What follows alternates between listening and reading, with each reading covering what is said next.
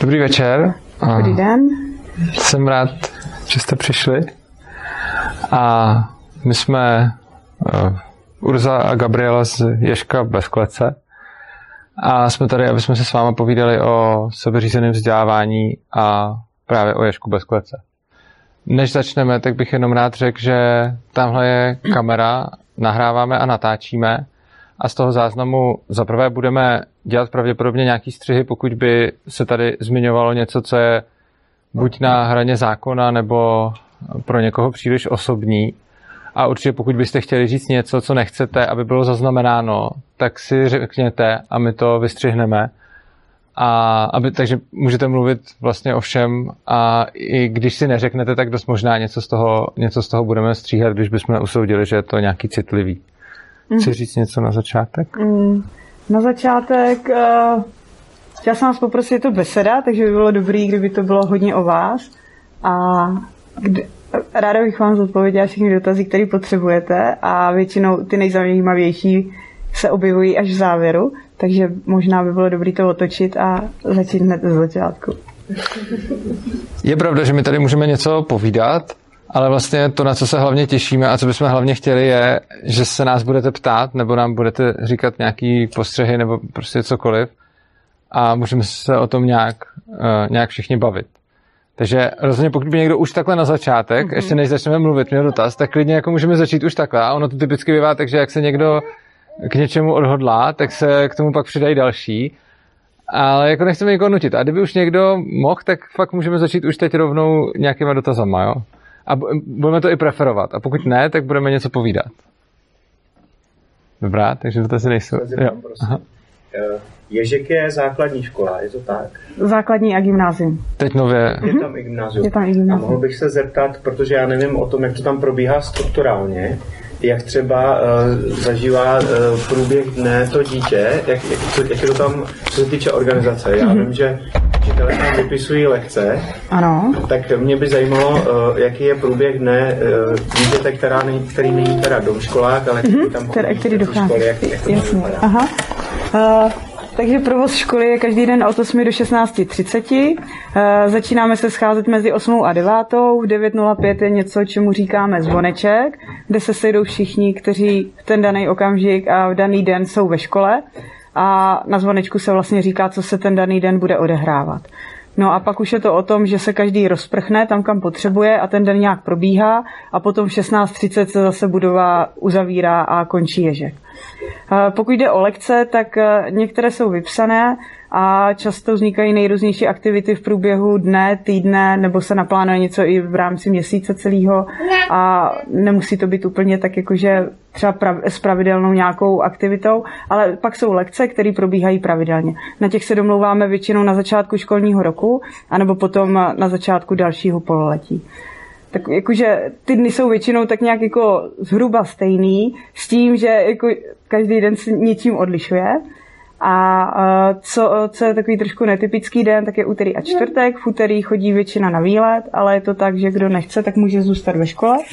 A ve čtvrtek máme školní sněm, kde zase se scházíme všichni a řešíme to, co je potřeba. A než vás třeba zajímalo něco víc k těm lekcím? No určitě. Něco konkrétního, nebo? No ještě, co se týče té organizace třeba, když si píšete ty lekce, No. tak jak se třeba jmenují, pro koho jsou určený, protože já vím, že vy tam máte nějakou třídu, ale eh, ta třída je tam možná jenom podle věku složená, ale ty děti si chodí kam Jo, chtějí, ne? jo, jo. Možná bych k tomu ještě řekl k, těm, eh, k tomu jako tvoření toho programu. Ten program se hodně tvoří tak, jak eh, to vlastně potřebují ty děcka a je to hodně nějakým způsobem o dohodě. Takže třeba já, který věšku nejsem pravidelně, já tam dojíždím, protože jsem z Prahy, tak potom uh, vyhlašuju lekce tak, jak se s těma dětskama v danou chvíli dohodnu.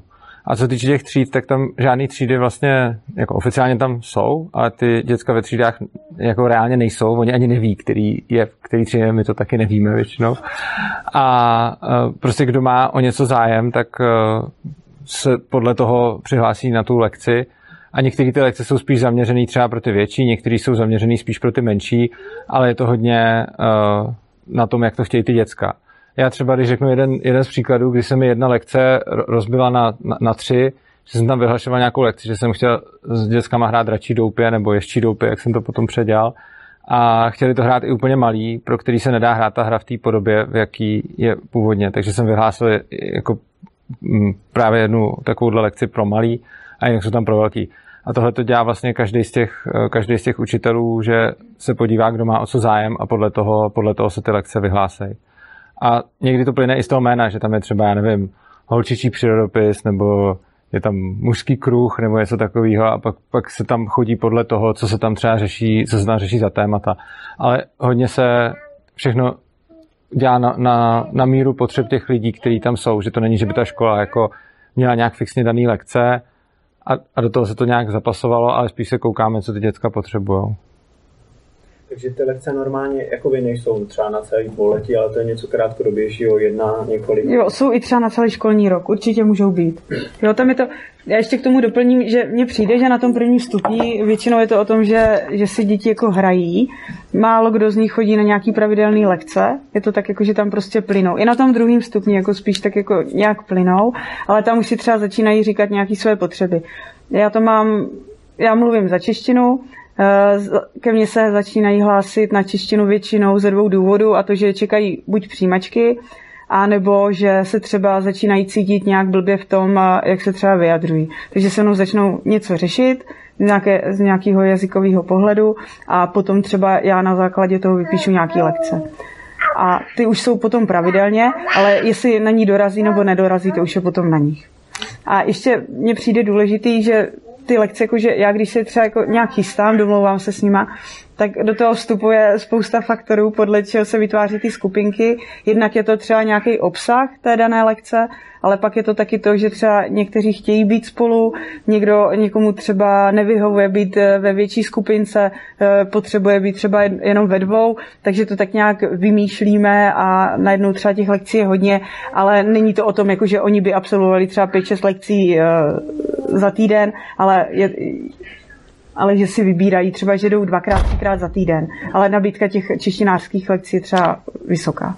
A potom jako většina těch lekcí není jako jednorázově, většina je fakt jako, že se nějak opakuje, byť třeba nenutně pravidelně, třeba moje se neopakují pravidelně, většina asi i pravidelně.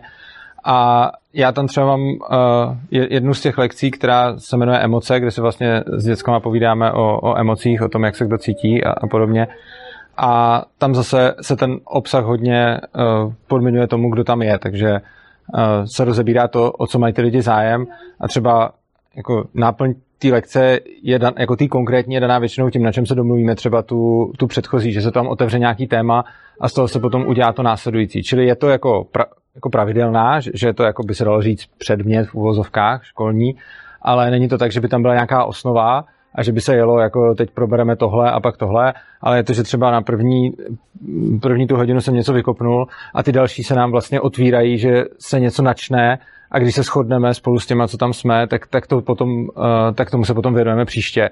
Takže často to navazuje tímhle tím způsobem a není to, není to takhle úplně předepsaný. A v rámci toho dne, pardon, je, já se nechci ptát jenom furt já, jo, ale v, v rámci toho dne tam je víc lekcí, anebo celý den eh, zabírá ta jedna, nebo jak, jak to je třeba v rámci jednoho dne, že jo? Vy, když se sejdete a začnete v těch devět, tak... No, tak ta první začíná 9.30, ten kruh končí zhruba kolem 9.20, takže první začíná 9.30 a pak klasika po 45 minutách. Jo, a vlastně, takže oni si potom vybírají.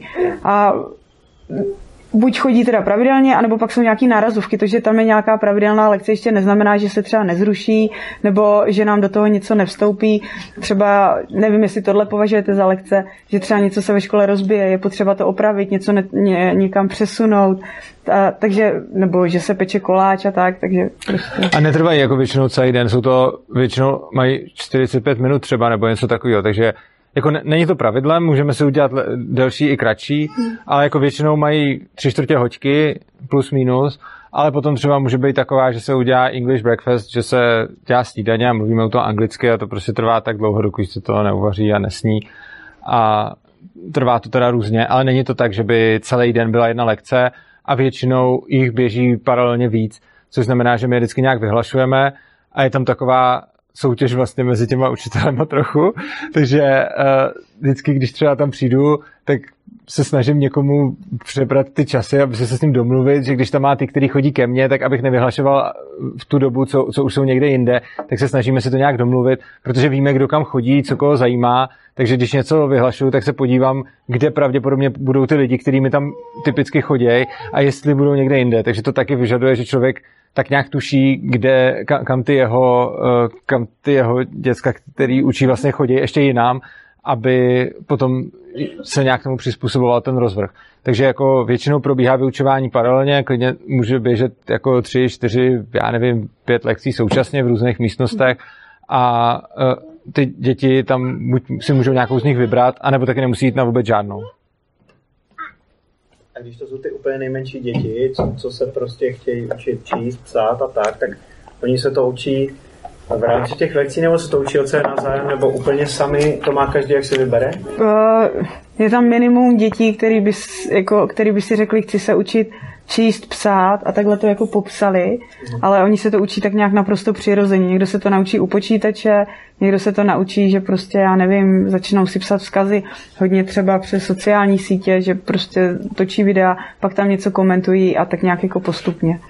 Já třeba se hraju s těma dětma tu hru, eh, tak k tomu potřebují nějaký čtení, psaní a do nějaký míry i, i nějakou matematiku a narážíme tam na to, takže prostě občas, když někdo třeba něco, když u těch, ty větší už jo, ale u těch malých, když třeba někdo má problém něco přečíst nebo napsat, eh, tak, tak se jako zpomalíme a, a, a stane se to, takže to není, že bych měl lekci psaní nebo čtení, ale vlastně i já, který jsem ani nejsem češtinář, tak už jsem je stejně nějak tam pomáhal psát a číst, nebo třeba uh, jsem myslel, že tam za mnou přišli, že píšou něco na tabuli, aby si to tam ostatní přičetli a nevidí, jak to napsat, a tak jsem tam pomáhal s písmenkama. A takže není tam jako, asi nemáme tam lekci jako tady se učí psát a pojďte si tady sednout a budeme vás to učit a oni se to, to učí v průběhu. No. Já jsem teď měla, protože... Jo, to máš. No, ne, ne, ne, protože oni potom, když chtějí jet do zahraničí, že jo, tak potřebují občanku a to je jako takový první jako náraz kdy jako třeba jim někdo dá najevo, že jsou nějací divní, že prostě eh, té paní Olkinka se neumí podepsat, protože třeba píšou na počítači, nebo když píšou, tak píšou tiskacím, takže několik z nich mě poprosilo, jestli bychom mohli cvičit podpis, takže ano, teď jsem měla s některými uh, lekci podpisu. Je pravda, že, že spousta jich tam umí psát na počítači uh, a ne rukou třeba, mm-hmm. protože se naučili na počítači, protože to potřebujou ale spousta jich zase umí mnohem dřív něco, takže ono taky ty znalosti se, jako normálně jsme zvyklí, že vlastně to dítě v šesti letech se má začít učit prostě psát, číst, počítat a potom v sedmi má dělat tohle, v osmi tohle, ale ono to potom v reálu chodí vlastně úplně jinak, že tam potom máme mix těch dětí, který některý i už úplně malí umějí třeba psát, číst něco a někdy ty větší to třeba ještě neumějí a naučí se to v nějakém pořadí a zase ty, kteří třeba neumějí ještě později třeba psát nebo číst, tak umějí něco jiného dřív. A je to, že, eh, že vlastně ne, neexistuje žádný důvod, proč by člověk měl zrovna objevovat ty dovednosti v tom pořadí, ve kterém je to dáno, jakože v šesti letech má tohle a díváme se na někoho jako, hele, tobě je osm a neumíš psát, tak to seš divnej, nebo dokonce je ti 15 a píšeš jenom na počítači a neumíš se podepsat, nebo píšeš jenom na počítači a tiskacíma, tak to seš taky divnej, ale prostě ty lidi ten čas jako nepromárnějí. Oni vždycky něco jiného umějí místo toho, nebo prostě něco jiného místo toho dělají. Takže vlastně to necháváme na nich, jak to, jak to potřebujou a je to tam potom jako hodně různý a neexistuje tam nějaký, jako, nějaká jedna linie, od který se, od který se něco konkrétního naučí. No.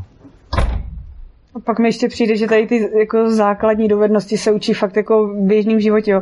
Kromě tady těch počítačů a to, co už jsme tady říkali, tak jako oni hodně chodí nakupovat, že prostě jdou naproti, tam je takový obchod, tam tráví spousta z nich hodně času a tak když jako si chtějí spočítat, kolik něco stojí, že jo, potřebují zaplatit, chtějí si třeba přečíst, jestli chtějí slaný nebo sírový popcorn, takže to jsou takové drobnosti a postupně se to jak kdyby učí a tak nějak to na sebe navazuje. No. Plus jsme třeba, třeba teď řešili zajímavé situace, kdy si vzájemně mezi sebou děcka prodávali nějaké věci, jo, takže pak si tam došlo k nějakému, uh, jakože tady někdo někomu prodal fantu za dvě stovky a teď si ten věděl, co a proč. A vlastně je to zajímavé, že na tom se učí jednak tu matematiku, jednak s těma penězma, jednak vůbec nějak fungovat, že prostě si tam vzájemně od sebe nabízejí a kupujou a teď se tam prostě baví, že hele, ten, ten, ten udělal tohle a ten mu za to dal 30 korun a, a tak dále. A prostě přichází s tím reálně do styku tak jak, tak, jak se to prostě může stát v životě a podle toho si osvojují ty dovednosti vlastně každý to dítě v úplně unikátně jiném pořadí.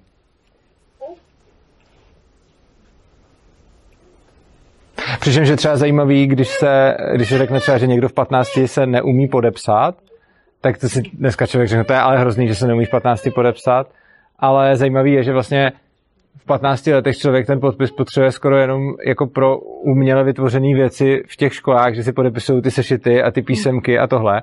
A když tohle to nemají, tak on může umět číst, on může umět psát třeba na počítači, může umět psát tiskace, ale nemusí umět svůj podpis, protože to nikdo do té doby nepotřeboval a v momentě, kdy to potřebuje, no tak se to prostě naučí.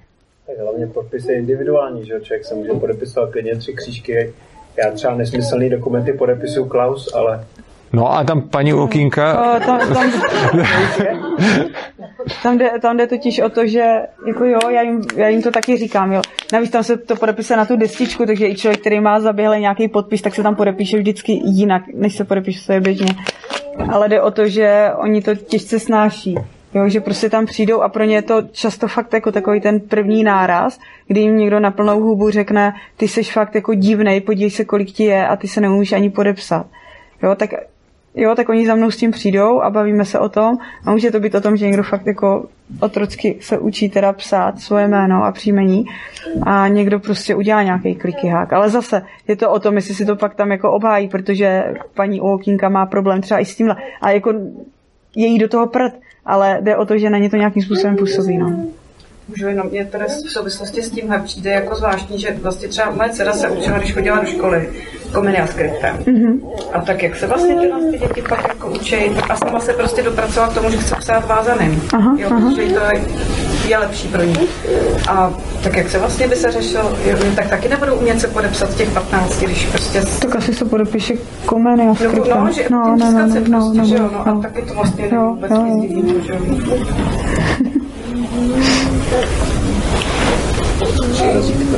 Ano. Já bych měla z jiného soudku.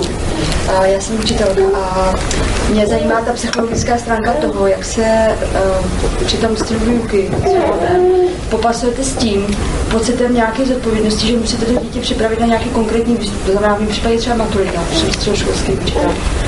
A já vím, že to je o nějakém přebírání odpovědnosti nebo nechávání na těch dětech, ale když vy vidíte, kdybyste opravdu viděli, že to dítě, protože víte, jak ta maturita probíhá, není to ve vaší rukovi ovlivnit, ale jako pedagog máte pocit, že přece chcete to dítě, aby uspělo té maturity, chcete ho tam jako nějakým způsobem jako nasměrovat, aby prostě zažilo ten úspěch.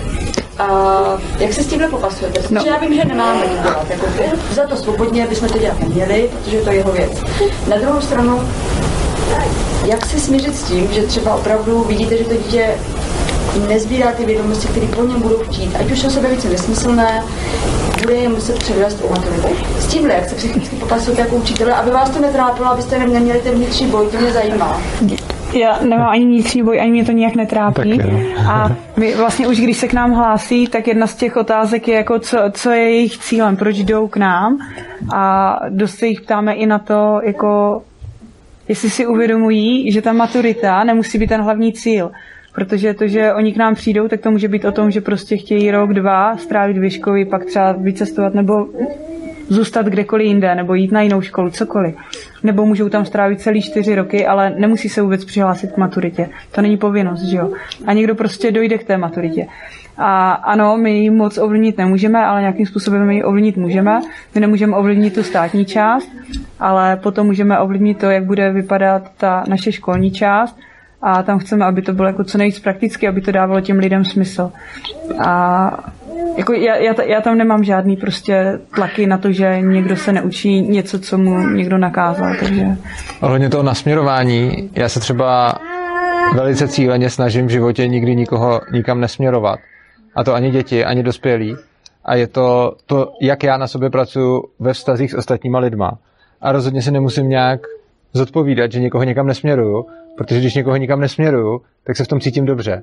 V momentě, kdy třeba nevědomky nebo nějak někoho začnu někam směrovat, tak v tu chvíli se sebou bych začal pracovat. Takže já bych se rozhodně nemusel srovnávat s tím, že nesměruju dítě k maturitě, protože já věřím tomu, že to dítě ví nejlíp, co je pro něj nejlepší, ví to líp než já.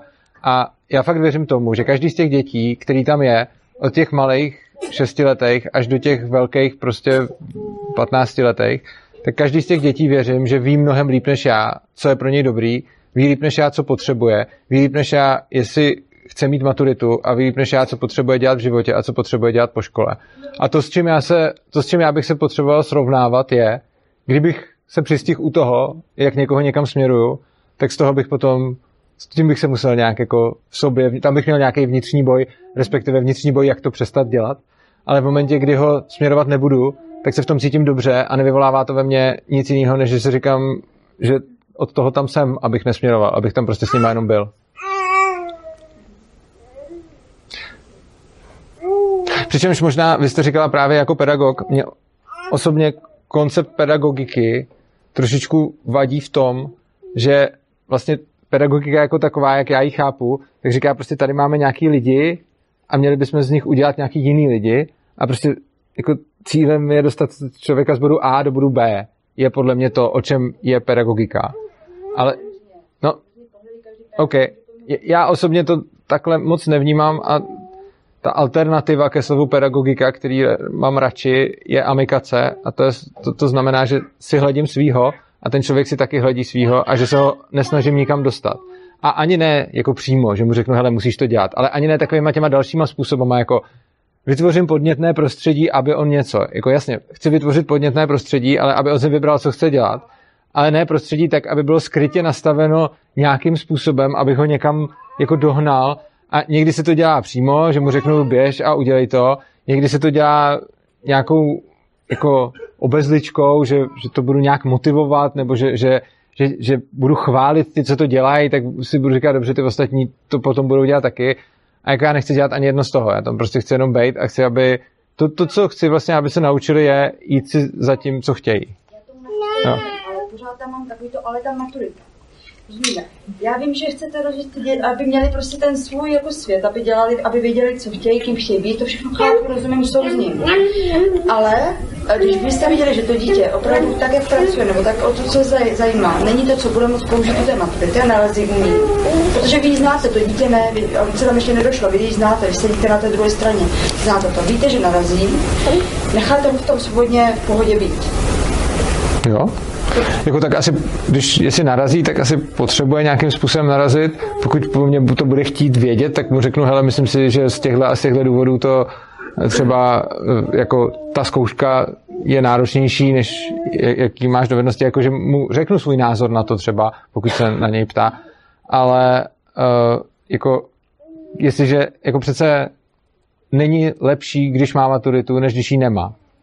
To, to ví to dítě a pro mě, já si nemyslím, že mít maturitu je lepší, než nemít maturitu. A, no, já s tím fakt souhlasím. Já s tím souhlasím, ale vemte si, to dítě chce být třeba já vím, inženýr potřebuje jít na vysokou školu, aby mohl naplnit nějaký způsob. Chce třeba něco konkrétního, co je až za tou maturitou, a vy víte, že tam ne, ne, se nedostane prostě skrze ten systém.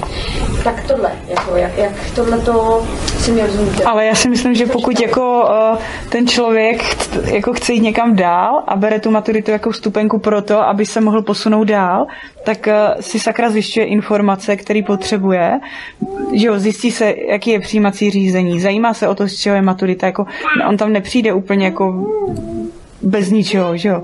Takže pokud chci jít dál, vím, že prostě bez té maturity to nepůjde a prostě se na ní připravím. To je to stejný, jak v osmičce v devíce se připravují na přijímací zkoušky. Taky je to třeba nebaví, ale vědí, že chtějí jít dál. A nebo prostě ne, nechtějí dál, tak, tak se prostě nepřipravují na přijímací zkoušky. A spousta dětí věšku tam dělá něco pro to, že to je třeba ke zkouškám nebo k něčemu. Takže oni si to, ty děcka jako sami prostě udělají a, a děje se to tam, takže oni v praxi, jako je tam spousta těch, kteří se něco učí z toho důvodu, aby prošli třeba nějakou zkouškou nebo aby se někam dostali a je to, je to jako tam běžný, jsou tam na to lekce a tak, takže jako my jim v tom poskytneme veškerou podporu, eh, když za náma přijdou, když to chtějí, naučíme, jako učíme to tam, ale prostě je to jejich věc, jestli to chtějí nebo nechtějí. Já mám možná podobný dotaz. Když třeba ty uh, děti jsou osvobozena vzdělávány svobodně a učí se jenom to, co chtějí, tak uh, pak to později, ať už uh, když přijdou na vysokou školu nebo do zaměstnání, se budou učit něco, co třeba nechtějí, třeba nějaký postupy. A jestli svobodně vzdělávané děti uh, se umí lépe sami vzdělávat uh, i k tomu, co nechtějí, že třeba musí se naučit nějaký předpis nebo nějaký technologický postupy, anebo naopak děti, které jsou od malička drcený, musíte se naučit tady ty výjmenované slova, tady ty zeměpisní názvy, jestli se, jestli to, když to řeknu blbě, jestli se nenaučí učit to, co nechtějí. No, to, to je taková moje oblíbená otázka, tahle. tuhle, tuhle otázku mám, mám vlastně rád. Ano, je to pravda. Jestliže dítě začnu už od malička učit a dělat to, co nechce, tak ho to naučím. A to dítě, který už od útlýho věku budu učit dělat věci, které nechce dělat, tak z něj vyroste dospělý, který bude umět dobře dělat věci, které nechce dělat. A tohle je poslední, co bych chtěl. Jako, to, co bych chtěl pro svoje děti je, aby ideálně nechtěli dělat věci, které nemají rádi a aby si hledali cestu takovou, aby mohli dělat věci, které mají rádi. V momentě, kdy vezmeme člověka, který ho naučíme dělat něco, co nemá rád a ono to pro něj bude přirozený, takový to napřed práce, potom zábava, napřed uděláš to, co nemáš rád, potom to, co máš rád, tak pro toho člověka se stane přirozený žít takový život, že v něm dělá věci, které prostě ho nezajímají, nenaplňují a pak skončí snadno v nějaký práci, která ho nebude bavit a bude trávit spoustu času něčím, co nechce. Bude v tom pravděpodobně efektivní, bude to dělat dobře, protože na to bude zvyklý, ale nebude v tom šťastný. Uh, za mě je cílem co nejdíl držet to dítě v tom, aby dělalo to, co chce dělat a aby se neučilo dělat ty věci, které nechce dělat. Protože potom, když přijde do života, kde na ty věci narazí a je s nima konfrontováno, tak místo toho, aby prostě šel dělat to, co dělat nechce, tak si bude hledat způsoby, jak se tomu vyhnout a jak dělat něco, co ho baví. A já tohleto mám hodně odžitý jako sám za sebe, kdy pro mě bylo vždycky důležité trávit čas tím, co mě baví. A vlastně byla to pro mě hodně vysoká hodnota, vyšší než to, kolik si vydělám peněz, vyšší než to, jaký budu mít vzdělání a podobně. Takže jsem si jako určoval to, co ve svém životě budu dělat podle toho, abych byl šťastný a abych trávil čas tak, jak ho trávit chci. A vlastně nakonec jsem v tom jako se dostal do té míry, že už dělám v podstatě jenom věci, které dělat chci. A nebylo to tak vždycky. Dřív jsem musel dělat, jako, nebo ne, neznal jsem cestu, jak to, jak to takhle dělat. Ale v podstatě můj život se momentálně skládá z toho, že dělám téměř výhradně věci, které chci dělat a které mě baví. Kdyby mě někdo v, jako v mládí naučil, že musím dělat věci, které nechci, tak se dost možná vůbec nedostanu do tohoto bodu, protože budu dělat věci, které nechci a budu to brát jako OK, to je nutnost, takhle to musí být. Ale já to takhle mít nechci. Já chci dělat věci, které mě baví a chci, aby ty děcka to měly stejně. Takže jako máte v tom pravdu, když ty dítě jako malý naučíte dělat to, co nechce dělat, tak to potom bude dobře dělat, když je velký. A to je asi tak to poslední, co bych tomu dítě chtěl předat.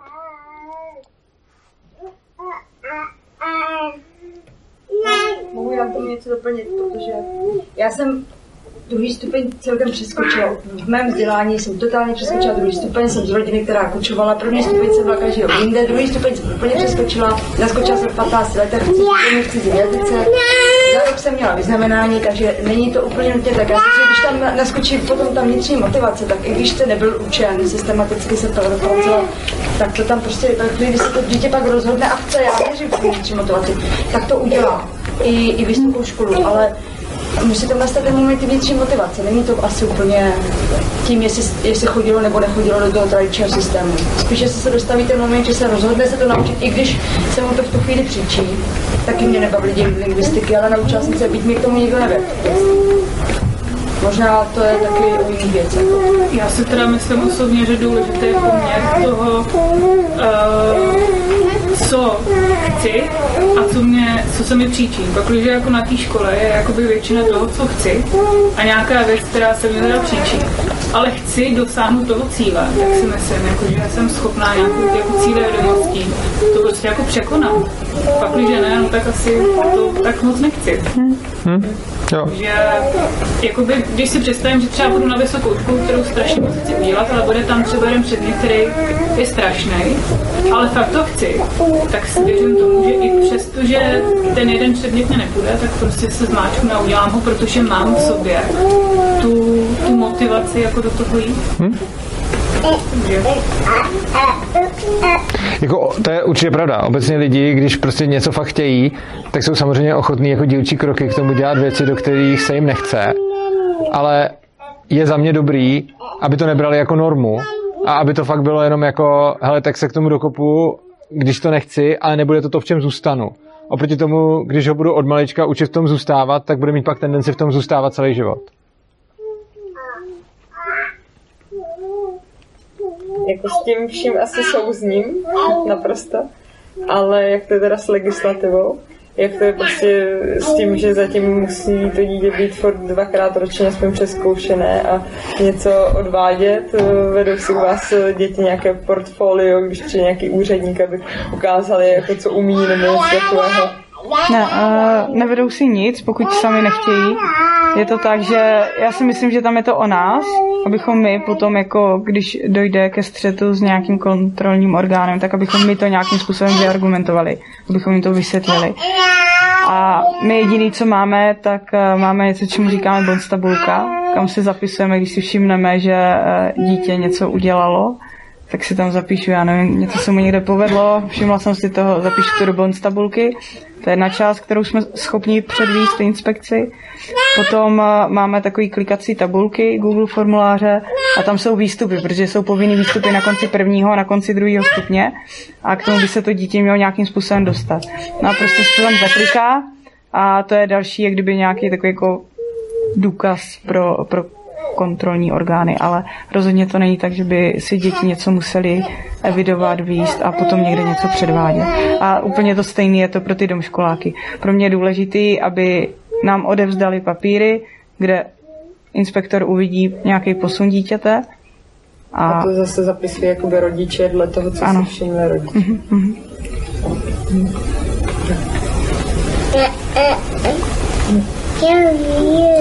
Tak já mám ještě dotaz. Eh, Dneska je velký téma telefony ve školách, eh, hodně se zakazují, děti je musí odevzdávat, je používat, tak mě by zajímalo, jak je to věškově, jestli jste tady to řešili, nebo když eh, někdo tam je 45 minut na TikToku, jestli ho necháte a snažíte se být zajímavější než ten TikTok, nebo máte nějaký pravidla ohledně mobilních telefonů.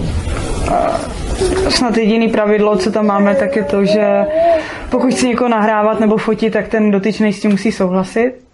A jinak eh, jsou tam lidi, kteří tam jsou třeba 6 hodin na mobilu, na tabletu, u počítače, takže je to na nich. Je to na nich, jak chtějí trávit ten čas a rozhodně nic nezakazujeme. Tohle je třeba i lekce trivia. Když tam přišel inspektor a ptal se, teď máte mít, eh, teď máte v rozvrhu lekci trivia, což je u nás čtení, psaní, počítání, že jo? Tak eh, on tam stál v té kuchyňce a ptal se té kolegyně, říká, kdy teda jako probíhá to trivia. Ona řekla, no tady, že jo? A tam sedějí děcka na tabletu prostě a pařili tam hry. Takže prostě zase, a je to o tom, jestli ona byla schopna tomu inspektorovi vysvětlit, že z našeho pohledu je to nějaká lekce, nějaký vzdělávání. Přičemž já třeba bych tomu jenom dodal, že to, to, co, když vidím dítě hrát si na tabletu, tak fakt věřím, že to, co to dítě teď potřebuje, je hrát si na tabletu, protože jinak by to nedělalo. Ono to nějakým způsobem ví a samozřejmě se může stát takový, to, jak řeknu, a stane se na tom závislý a něco a bude u toho moc a pak už to bude nebavit. Jasně, může se to stát. V tom případě asi potřebuje takovou zkušenost a potom se s tím nějak bude samo muset popasovat, případně s naší pomocí, ale pokud prostě to dítě přijde do školy a chce jako celý den sedět u tabletu, tak zjevně je v pohodě, aby celý den seděl u tabletu. A je mimochodem zajímavý, jak se zvláštně díváme na to, že když je dítě celý den na technologiích, tak je to jako špatně. A když by si celý den četlo knížku, tak je to jakože dobrý. A já v tomhle tom třeba nevidím uh, zase tak velký rozdíl. A zase před nějakou dobou historicky se na ty knížky zase hledělo úplně stejně jako dneska na ty technologie, takže je to prostě, že vždycky nějaký fenomén, o kterém se řekne, to, to, to je jako hrozný. A to, to by ty děti neměly. A já věřím tomu, že ty děti sami ví, co by měli a že ta větší hodnota je, že si to zjistí potom vlastně, že když zjistí, že moc seděl u tabletu a, a, mal, a přišel o něco jiného v životě, takže to, že to zjistí, je samo o sobě mnohem lepší lekce, než kdybych ho vodil od toho tabletu, ještě navíc já, který notabene vůbec nevím, jestli on potřebuje sedět u tabletu nebo ne. Zajímalo mě, Eh, teda hádám je, že je základní škola, děti 6 až 15 let přibližně. A Gimple. Uh, tak uh, jestli v průběhu let se nějak mění tady ta úvodovká závislost na mobilech, na tabletech, jestli třeba děti, když tam přijdou, tak tam jsou těch 6 hodin a postupně to mizí, nebo jestli se to nějak mění v průběhu let. Uh, asi se to nějakým způsobem mění a jsou tam lidi, kteří tam tráví neustále ten čas. Typickým příkladem je můj syn, který vlastně tam se mnou byl od jeho nějakých třeba pěti let a od těch pěti let postupně začal víc a víc hrát, teď mu je 12 let a paří. Eh, má to tak, že třeba někdy ani nejde do školy, protože paří celou noc. A pro mě je to tak, já stávám docela brzo ráno, takže já třeba ráno vstávám, on si jde lehnout, že se ve 4 hodiny třeba jako potkáváme tam a já večer, když jdu spát a teď slyším, jak tam jako ťuká ta klávesnice, tak mě to neuvěřitelně uklidňuje. Pro mě to je jako jeden z nejhezčích okamžiků dne vždycky, že vlastně slyším, jako, jak, jak on je v pohodě a jak se učí řídit si ten život sám. Že prostě on už teď, jako, když ho bolí oči nebo cokoliv, prostě tak si zaleze, ale dřív, ano, pokračuje na mobilu, na TikToku třeba v posteli a, a nikdy prostě paří až takhle do rána. A podle mě se tam jako naučí se tam spoustu věcí, ale já to tam vůbec jako nehledám, já to tam nepotřebuju vidět, ale vidím to tam, protože se se mnou o tom baví. A další věc je to, že si fakt učí řídit eh, ten svůj čas a to, co je pro něho důležitý. A myslím si, že to, že ty děcka třeba pak se jim to přesouvá, to má třeba teď přetočený, že fakt jako spí druhý den a pak zase začne pařit. A myslím si, že to je takový to jako prvotní odpoutávání se o těch rodičů. Jako než vyrazí úplně do toho světa, tak jako v nějakým jako bezpečném prostředí doma si žije ten svůj život, že on tam s někým prostě, když paří, tak jako má sluchátka, komunikuje tam s někým a má tam, má tam úplně, má tam svůj vlastní život a mě to uklidňuje, protože na něm vidím, že je šťastný a spokojený.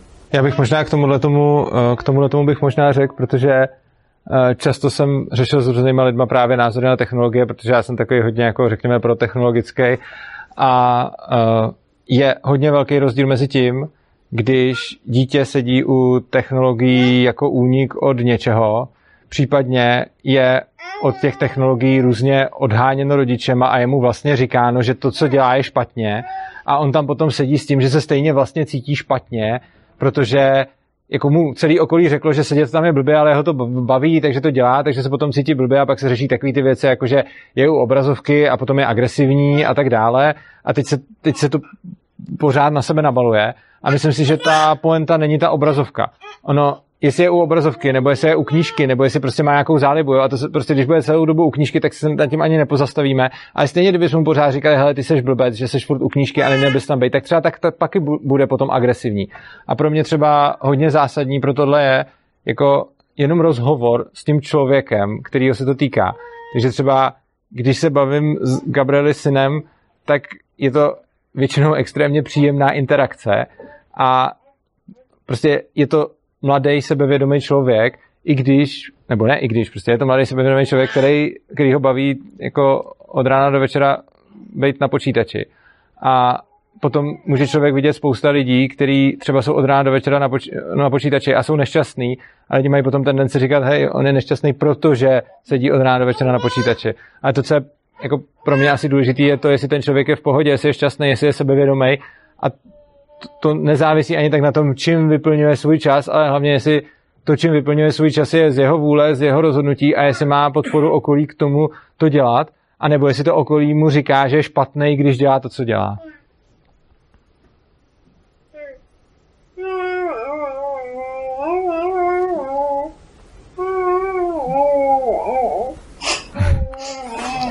jestli někdo, tak já ještě navážu. Tak uh, mě třeba těch 6 hodin na TikToku, mě to jako evokuje, že to jsou nějaký rychlé endorfíny A když to trošku zaženu do extrému, tak eh, jak byste se třeba dívali, kdyby děti po škole nebo o přestávkách eh, brali nějaké drogy. Jestli pokud by to nenarušovalo přímo výuku, že pokud by tam nechodili opilí a nenarušovali výuku, tak jestli byste měli stejný postoj, a nebo byste jim řekli eh, a snažili se je nějak edukovat, hele, tady to vám může nějak ublížit, může to mít nějaký neblahý vliv na vaše psychické, fyzické zdraví, a nebo byste to nechali plynout stejně jako těch 6 hodin na mobilu. No, já osobně bych nechala plynout naprosto všechno. Já taky. Myslím si, že to nejsou endorfíny, že to jsou dopaminy u toho TikToku, pokud se nepletu. A uh, jako myslím si, že na každém je, co bude dělat se svým životem a samozřejmě může se stát, že dítě bude brát drogu, která ho může fyzicky poškozovat. V takovém případě je dobrý to tomu dítě říct a ono se to jako typicky projeví. A malí děti, kteří skončí na nějakých drogách, jsou opět většinou nějaký útěk od něčeho. A nemyslím si, že by dítě, který jako je v pohodě a je v dobrém prostředí, nakonec spadlo do nějakých drog, ale já mám vlastně stejnou odpověď. Nechal bych jako cokoliv, protože je to jejich život.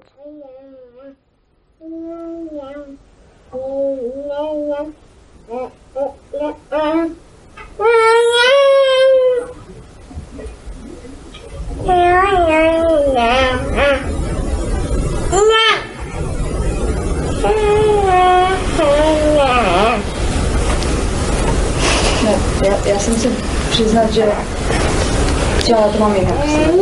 A s těma drogama vůbec, protože technologie jsou tady, počítače jsou tady dvě generace mladých lidí. My nevíme reálně, co po 50 letech u toho počítače permanentně, u těch mobilů, u těch dětí, který nespí, biologicky a fyziologicky už se způsobí. My to nevíme. Je to nějaké záření, je tam nějaká vlna. Prostě já si nemyslím, že by to bylo úplně tak krásný jenom a úžasný. Určitě tam něco jako asi zatím může být, co my ještě nemáme vyzkoumané. To se ukáže jako mnoho jako věcí až, až, až v času, protože to experimentovat na dětech. Jako. A když by mě přišlo dítě eh, s tím, že mu někdo dal heroin, okuštovalo to, zalíbilo se mu to, vzniká závislost, to, že mu to řeknu, jo, tak se to jako nepomůže. Ve chvíli, kdy je závislost, který neodolá ani dospělý člověk. Uh, jako, já chápu, že ta svoboda je krásná ve chvíli, kdy mu dáte jakoby dítěti, já nevím, z jakého důvodu se rodí bezbraný a potřebuje ty rodiče nějakou chvíli, aby ho prostě nějak pečovali, když já tam tu ochranu nebudu dávat, nejde trošku to úplně bezhraniční, kde končí to bezhraniční v rámci toho dobra. A to už to může být naopak ohrožení pro to dítě, který jasně to je jeho život ale do jaké míry já ho nechám umřít třeba na předávkování, jen protože to není můj život, ale jeho. Jako, já nevím, já se přiznám, že tohle tam mám trošku jako, mám s tím vnitřní konflikt. No. Nevím, jestli jsem jediná, jestli se všichni nechali děti permanentně, ale opravdu jako tady cítím, že my to nemáme ještě prostě zažitý. My nemáme odtestovaný, co udělá od dětství, od 6. roku do 60. roku obrazovka. To, to sice nemáme, ale myslím si, že jestli se svět bude vyvíjet nějakým směrem, tak to bude spíš, že ty technologie se budou ještě rozšiřovat, budou se nějak vylepšovat. No, to jo, ale nemyslím si, že, že by se to jako teď najednou jako stoplo a svět byl jako prostě bez technologií. Takže mi přijde, že přijde mi dobrý, když se s tím učí pracovat nějakým způsobem. No a nejlepší je to, aby se s tím učí pracovat ten daný okamžik, jak to potřebují. A na to si potom navazují další a další dovednosti, znalosti a to, co aktuálně potřebují v tom daném okamžiku. Umíme rozeznat, že to je dobrý pro to dítě, anebo to dítě už tam je uh, ze závislosti. Otázka, je tam, protože mu to něco fakt dává, nebo tam je ze závislosti? Že to je psychika, tam máte psychologii, to dítě nemusí umět rozpoznat to, že prostě teď už kliká na další video, protože potřebuje, nebo čeká další like. My nemusíme rozpoznat, nutně za mě, kdy už to dítě tam je, protože mu to něco fakt dává, že ho to vzdělává, nebo že z toho čerpá. A nebo už tam je z závislosti. Jak to poznat? Ale je, To dítě má na to, má na to opravdu to dítě ty kompetence. ale já asi, já, asi- já asi nechci žít svůj život eh, s- v tom, že si budu říkat, jako tohle mě vzdělává, tak teď, teď se tomu budu věnovat a tohle je něco, co mě nevzdělává, tak se tomu nebudu věnovat. No. jako, že to něco dá. dá. No jasně, že Tak všechno něco dá. Určitě. No, Eh, Ale já ani nechci, aby si to jako nějak pojmenovával. Jo, já, jako já vidím, že mluví anglicky, že prostě kouká na uh, originál anime a tak dále, ale já to tam, já to tam nepotřebuju vidět a on taky si jako nepotřebuje říct, že jako tak teď jsem vstal a teď si tady budu od, já nevím, 12 do 14.00 koukat na, na anglický film, aby něco do to, na druhý monitoru prostě budu hrát hru, abych byl v kontaktu.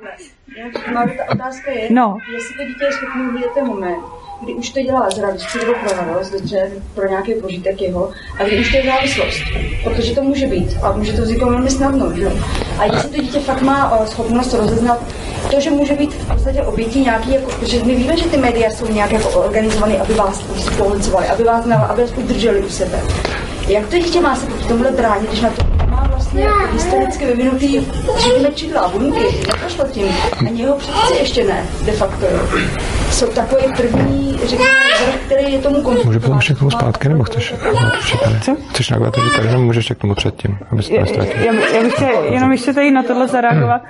Uh, jako ty děcka sami často přijdou s tím a baví se s náma o tom, co tam viděli třeba a jako oni tam třeba tu manipulaci kolikrát vidí a baví se o tom. A právě tím, že my jsme od toho neodřízli, že to nemají dovolený dvě hodiny denně, ale tím, že postupně se s tím seznamovali, že prostě jako zjišťují, co jim kdo říká, tak potom jsou schopni o tom nějakým způsobem komunikovat. A někdy je to na úrovni, aha, to jsou idioti, co tam zase natočili, podívej se. A někdy je to na úrovni toho, že prostě jako fakt pojmenují, jako tady oni se, podívej se, jak nás tady manipulují do něčeho třeba. Takže ano, jsou toho schopni. Aha. Já bych možná k tomu předtím, mám, mám tam k tomu dvě, dvě připomínky. První k těm, uh, k těm technologiím.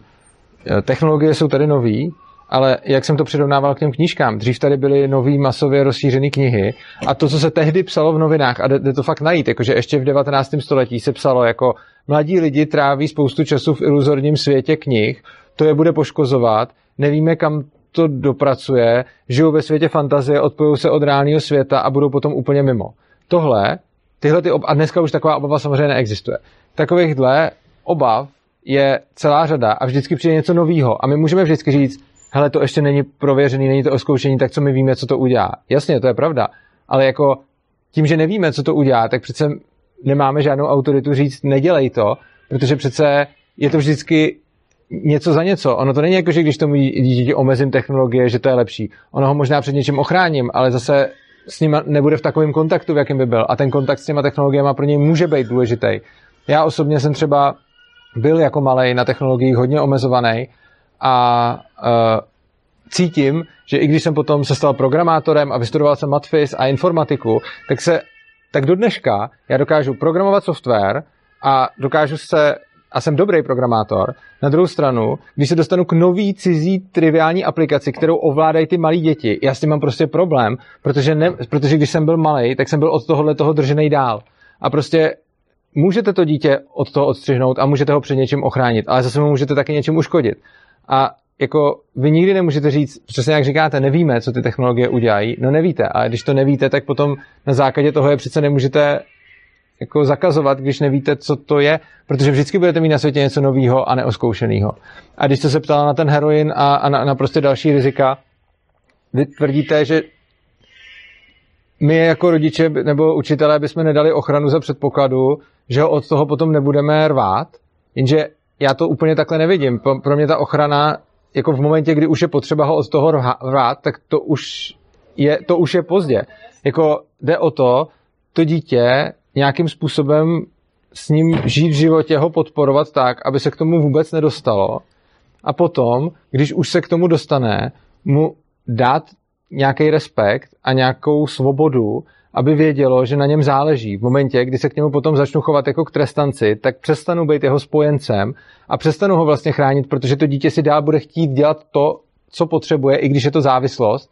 A v momentě, kdy já začnu na někoho, kdo prostě třeba fetuje nebo je závislý nebo něco, prostě když má nějaký takovýhle problém a třeba bude brát heroin, tak v momentě, kdy já začnu dělat roli policajta, tak v tu chvíli se mu vzdaluju. Nejsem už tam pro něj jako rodič, nejsem tam pro něj jako ten, kdo ho chrání, kdo mu může pomoct, ale jsem tam pro něj jako ten, kdo je jeho policajt, komu je potřeba lhát, komu je potřeba to schovávat, před kým je potřeba utíkat někam jinam, třeba k dílerovi, nebo k partě, která to s ním bere a podobně. V momentě, kdy dokážu se držet a dokážu nějakým způsobem tam pro toho člověka bejt, nesoudit ho a ne, neodmítnout ho za to, že se mu tohle to stalo. A být tam jako někdo, komu se může svěřit a kdo, i když se mu svěří, mu nechá jeho svobodnou vůli, tak se domnívám, že takhle mu můžu nejefektivněji pomoct. A tady mluvím dokonce i jako z vlastní zkušenosti, ne jako, že já bych byl závislý, ale mám ve svém blízkém okolí závislého člověka. A já jsem to v první části nedal, protože jsem dělal přesně to, co jste jako řekla, že je potřeba dělat. Já jsem si to sám nedal a udělal jsem to, že jsem začal být policajtem tomu člověku a snažil jsem se ho jako násil, jako ne fyzickým, ale prostě nějak ho fakt dokopat k tomu, jako hele, už dost, jako tohle už je moc. To, co se stalo, bylo, že se ten člověk ode mě odříznul, že mě neposlouchal, že to bylo úplně k ničemu a že jsem tam pro něj prostě nebyl. To, co jsem potřeboval udělat a jak jsem mu mohl vůbec začít pomáhat, bylo akceptovat jeho závislost, akceptovat, že on ví, co potřebuje, akceptovat, že on to ví líp než já. A až od té chvíle jsem tam pro něj mohl začít bejt.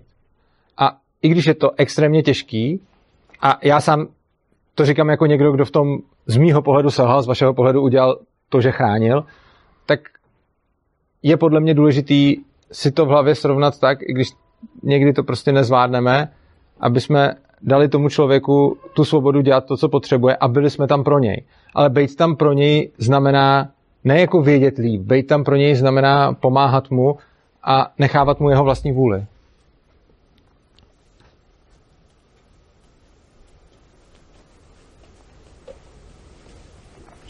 Mě by třeba zajímalo, jaký máte pravidla ve svobodné škole a jestli jsou nějaké děti, které to třeba porušují, ty pravidla.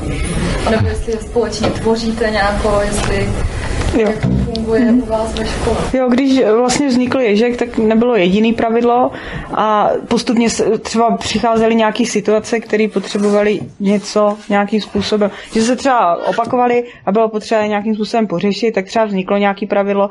Teď mi přijde, že asi jako nejčas takový jako nějaký nejdůležitější pravidla, které tam jsou tak, jsou, tak se vlastně asi týkají zařízení ve škole, že třeba když jsou tablety, tak eh, se vrací eh, vrací se na určitý místo a pokud nejsou nabitý na určitý počet procent, tak eh, se prostě nepošlou dál, až když se třeba nabijou. Nebo potom u počítačů tam pařmení mají svoje vlastní pravidla a, a teď mě nenapadá žádný další, který by třeba byl tak jako důležitý za zmínku, napadá ti něco? Já jsem co tam pravidla skoro všech věcí, že jo. Na, No, tak jako věc, no. Na, jako, na zdi visí obruč a potom je papír pravidla obruče. Uh, ty, jako v Ježku je spousta pravidel, ale ty pravidla jsou tvořený od spoda jako náma všema těma dětma úplně stejně tak jako náma. A není to, že my bychom řekli jako hej, řekneme vám, jak to tady bude, ale ty pravidla tvoříme společně a to společně není takový to jako v úvozovkách společně, že jako pojďme sem se dohodnout a já vám řeknu, jak to bude, ale je to doopravdy, že v momentě, kdy dojde k nějakému konfliktu někde, tak se společně řešíme, jakým způsobem, to, jakým způsobem tomu třeba předejít a někdy, uh, někdy v rámci toho vycházejí pravidla, ale jako když se ptá na další pravidla, tak jich tam spoustu. Je třeba na chodbě se tam jezdí na longboardech nebo se tam chodí, tak je pravidlo, že je tam půlka chodby na longboardy a půlka chodby na, na pěší. Teď jsme řešili pravidlo, neleze se cizím lidem do skříněk. Prostě těch pravidel je tam, těch pravidel je tam jako spousta, nebo v ledničce jídlo, jídlo, který si člověk podepíše, tak je jeho a nikdo mu ho nesmí sníst, jídlo, který je nepodepsaný, kdokoliv smí sníst. Prostě těch pravidel je tam jako hodně, ale vlastně žádný z nich není zbytečný, protože jsou vytvářený vždycky, když, když jsou potřeba a není to tak, že bychom se napřed zamysleli jako hm, co tady uděláme za pravidla, ale spíše to, když vznikne potřeba, tak vznikne pravidlo a když se ukazuje, že to pravidlo není funkční nebo vhodný, tak se mění. A to se právě pozná podle toho, že se třeba jako nějakým způsobem začne to pravidlo porušovat.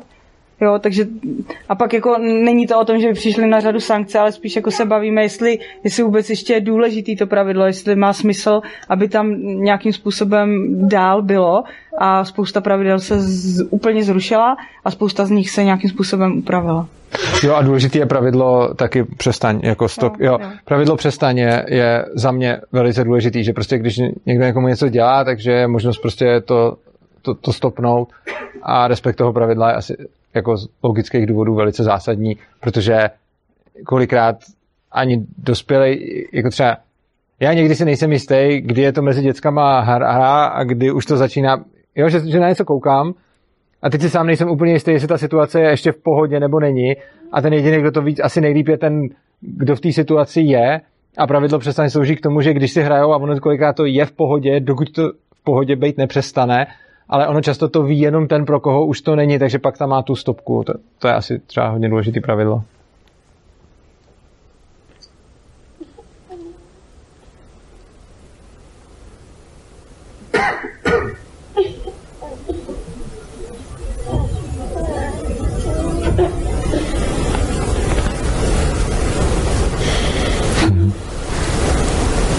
Tak já jsem možná taky lesbu. Já vlastně toho jako hodně hltám, teď ty věci. A hodně mě to inspiruje, hodně to jako nasávám. A hodně s tím souzním. Ale říkám si, sakra, na tohle třeba jsou fakt velký koule, jako na ty způsob třeba nechat toho syna takhle, já jako moc ráda bych, ale říkám si, si bych to jako dokázala to na počítači. A mm-hmm. Přišlo to postupně k vám tyhle ta jako taková ta schopnost být až tolik respektující, až tolik jako opravdu otevřeně tak, anebo taky máte boje někdy, nebo jako... Tak asi to přišlo nějak postupně, já to nedokážu úplně popsat, ale jako já jako žádný boje v sobě nemám. Já jako proč bych je tam měla mít? Prostě jakože, když mám toho člověka ráda a chci s ním být, tak jako, jako nechci mu dávat nějaký podmínky, aby byl jako pro mě nějak lepší, nebo jako mě třeba vůbec nezajímá paření, jako mě, mě to je úplně jedno, když za mnou přijde chci se o tom vykládat, tak jako já třeba si to ráda poslechnu, že tam je něco zajímavého, ale rozhodně to není něco, co třeba já bych taky dělala, tak bych si říkala, jo, to je super, já pařím, tak on taky paří. A, a, ale jako já nevím, já ani nechci říkat, že mu věřím, prostě to, to, to tak je takový jako, prostě je to v pohodě, ne? Jako on si dělá, co potřebuje, já si dělám, co potřebuju. A... Já to vnímám, že to jsou často naše představy, že my no. máme představy o tom, co by mělo, co by nemělo, co už je, co je škodlivý, nebo není to nebo na věci. Jo, a tak člověk asi musí spíš pracovat hodně sám na sobě, aby si odbourával ty různé představy. A, a je to možný, protože já tam třeba vůbec jako nemám nějaký vize ohledně toho, co by, co by jako měli nebo neměli. Takže možná jo, možná je to o tom, ano.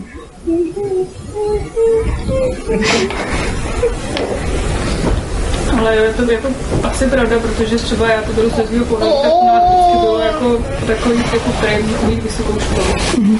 A vždycky to bylo jako, že prostě jeden piedestal, jako ten konec a pak už se bude dít jenom ten dobrý život, který teda nastal.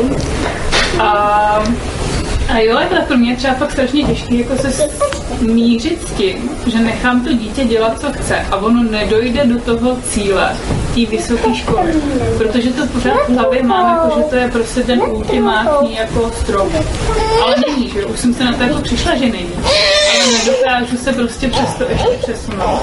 A proto bych si třeba představit, jako na střety se svýma vrstevníkama, třeba kteří budou chodit do klasické školy a budou mu říkat, Ježíš Maria, ty jsi blbá, tohle, tamto, tak mě to prostě úplně jako drtí. Když se to jako představit, že to dítě přichází do kontaktu s těma jako druhýma nor, normálníma dětma, nebo nevím, jak to mám říct.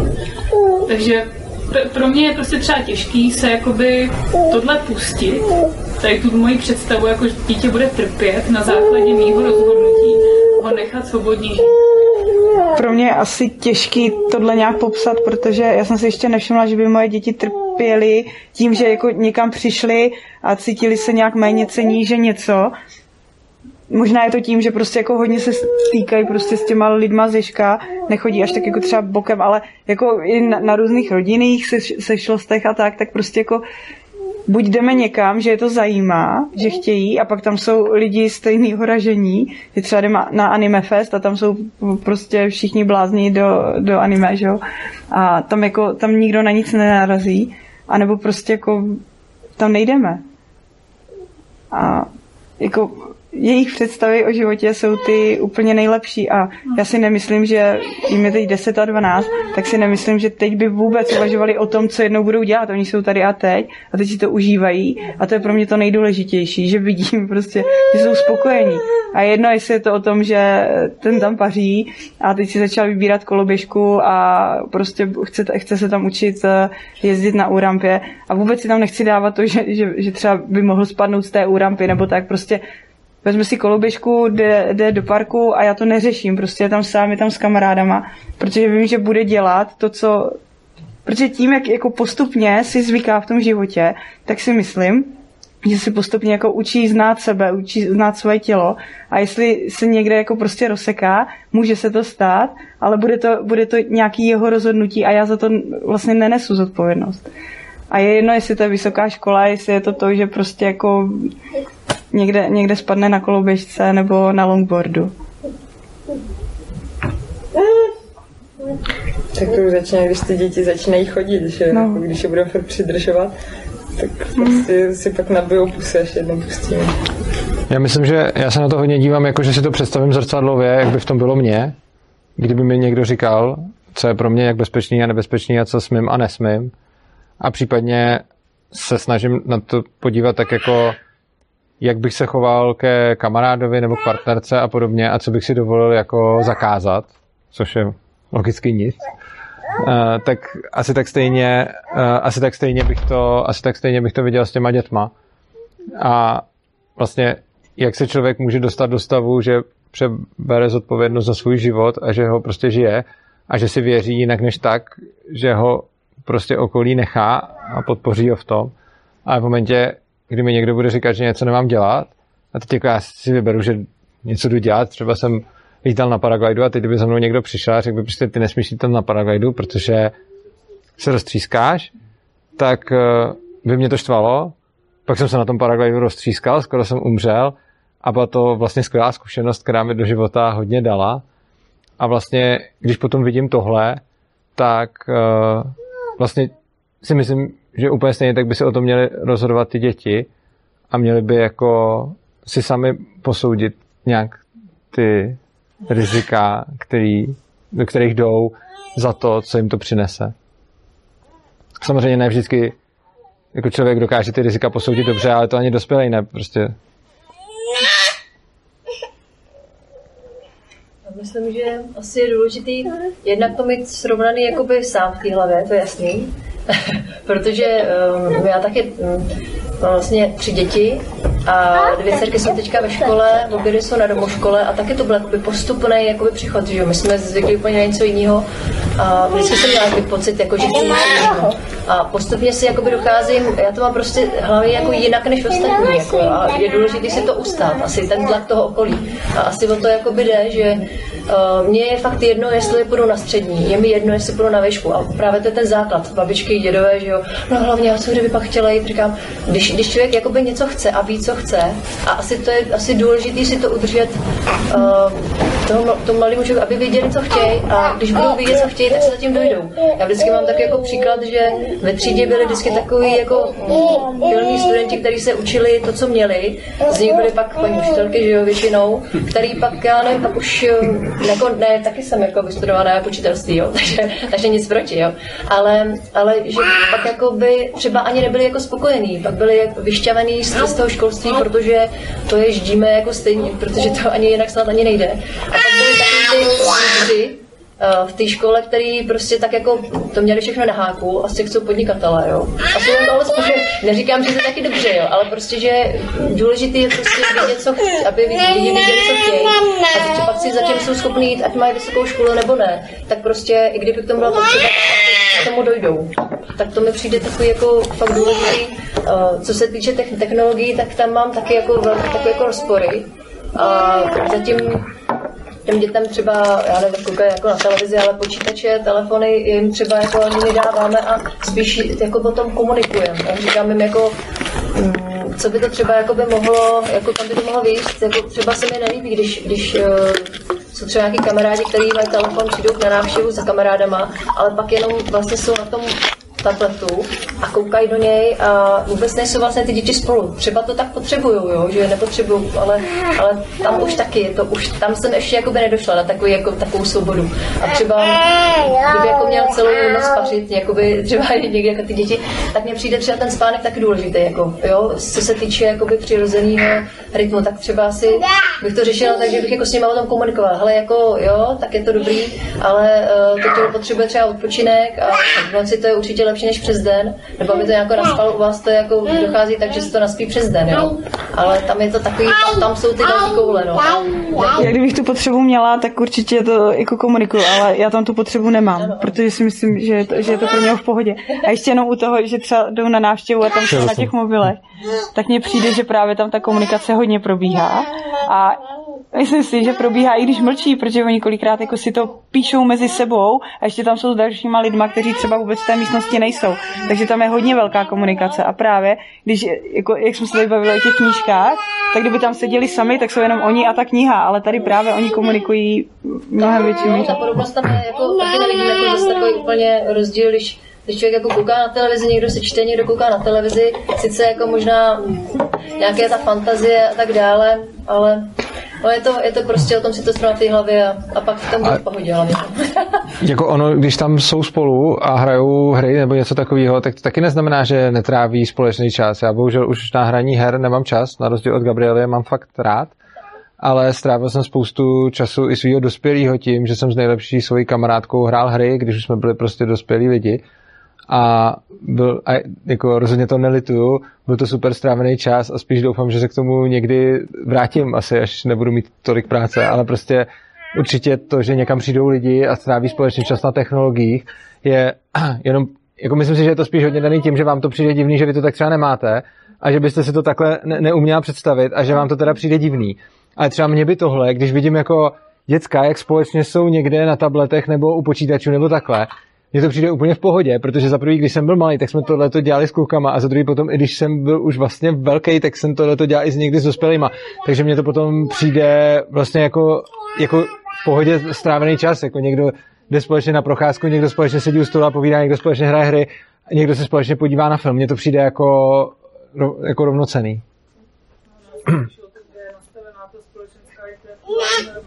Protože jako určitě se lidi dívají líp na to, když někdo čte a studuje a blabla, než na to, když je někdo na telefonu, protože to je podle mě společensky vnímaný jako podřadná záležitost. Takže zase tam podle mě jako největší tlak ten okolí, tlak okolí. Hmm. že za mě, když poslouchal, tak se tady pořád mluví jako o technologiích, ale ani jednou se tady skoro neřešil jako ten obsah. Takže za, za mě jako není problém technologie. Problém je to, skrz na co do technologií se jako díváme, že, že jako třeba nějaká super, nějaký vzdělávání super a mm, potom můžou být nějaký že, videa, který třeba tak super nejsou.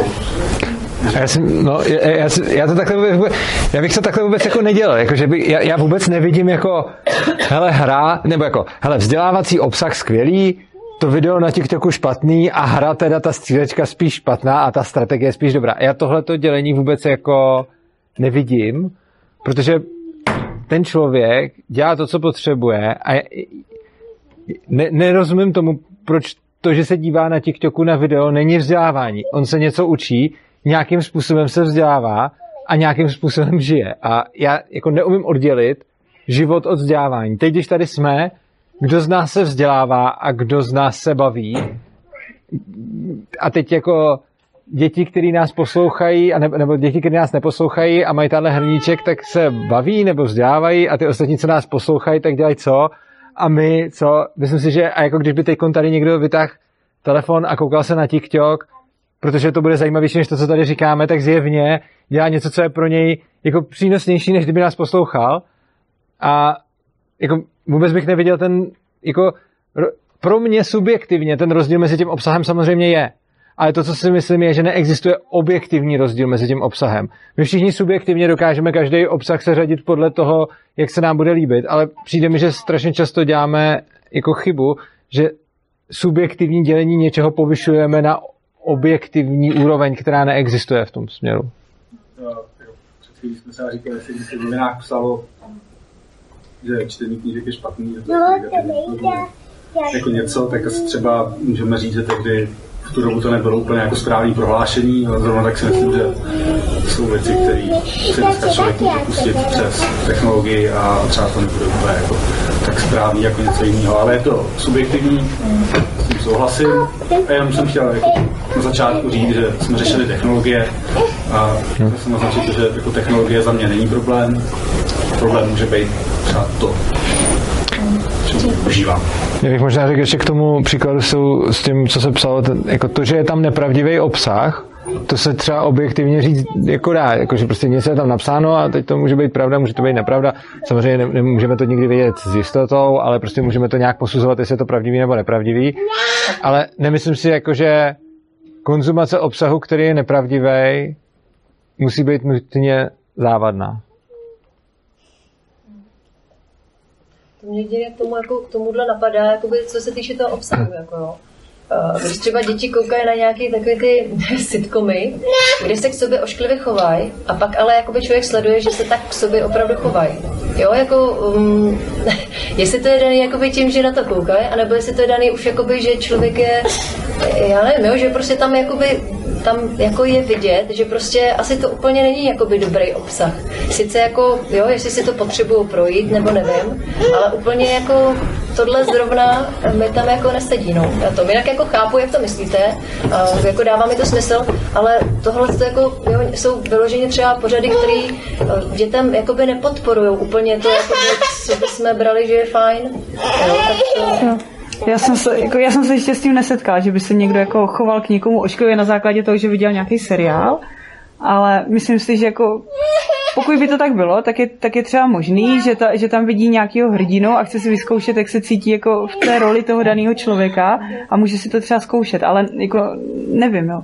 Já jsem se jako nesetkala s tím, že, jako, že ano, lidi se k sobě cho, můžou chovat všelijak, třeba i ošklivě, ale nevidím, ale nevidím tam, že by jako někdo kopíroval to, že to viděl, že to viděl někde. Oni jako samozřejmě si přenáší jako ty, ty seriály a, a videa prostě a, a hrají to jak kdyby reálně třeba, ale já tam nevidím takový ten úplně to konečný, jako to zlo, jo, že jako třeba hrají, hrají něco a, je, a součástí toho je nějaká, jako, nějaký zlo, ale jako nedotáhnou to do konce a berou to jako hru.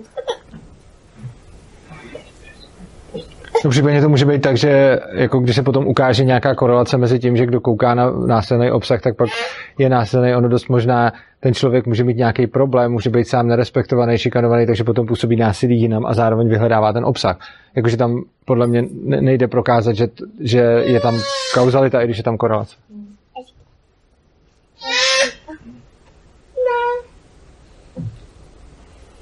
A my s tím zatím máme jako taky zkušenost vlastně s přenášením toho obsahu, na co se dívá na tom videu do reálného života. A je to jako e, těžko přijatelný nebo vstřebatelný, když e, to o nějakých, já nevím, slečníkách, který tam matlé šmínky ještě jako s nima zacházejí takže s nima plítvají a podobně, že jo, a ta dcerka se to potřebuje taky jako potom vyzkoušet, tak taky, taky to říká Hanka, no, prostě, máme problém s tím trošku jako nechat to volně úplně pobíhat, když uh, pak to králu náší něco, co už jako pro nás nepřijatelné.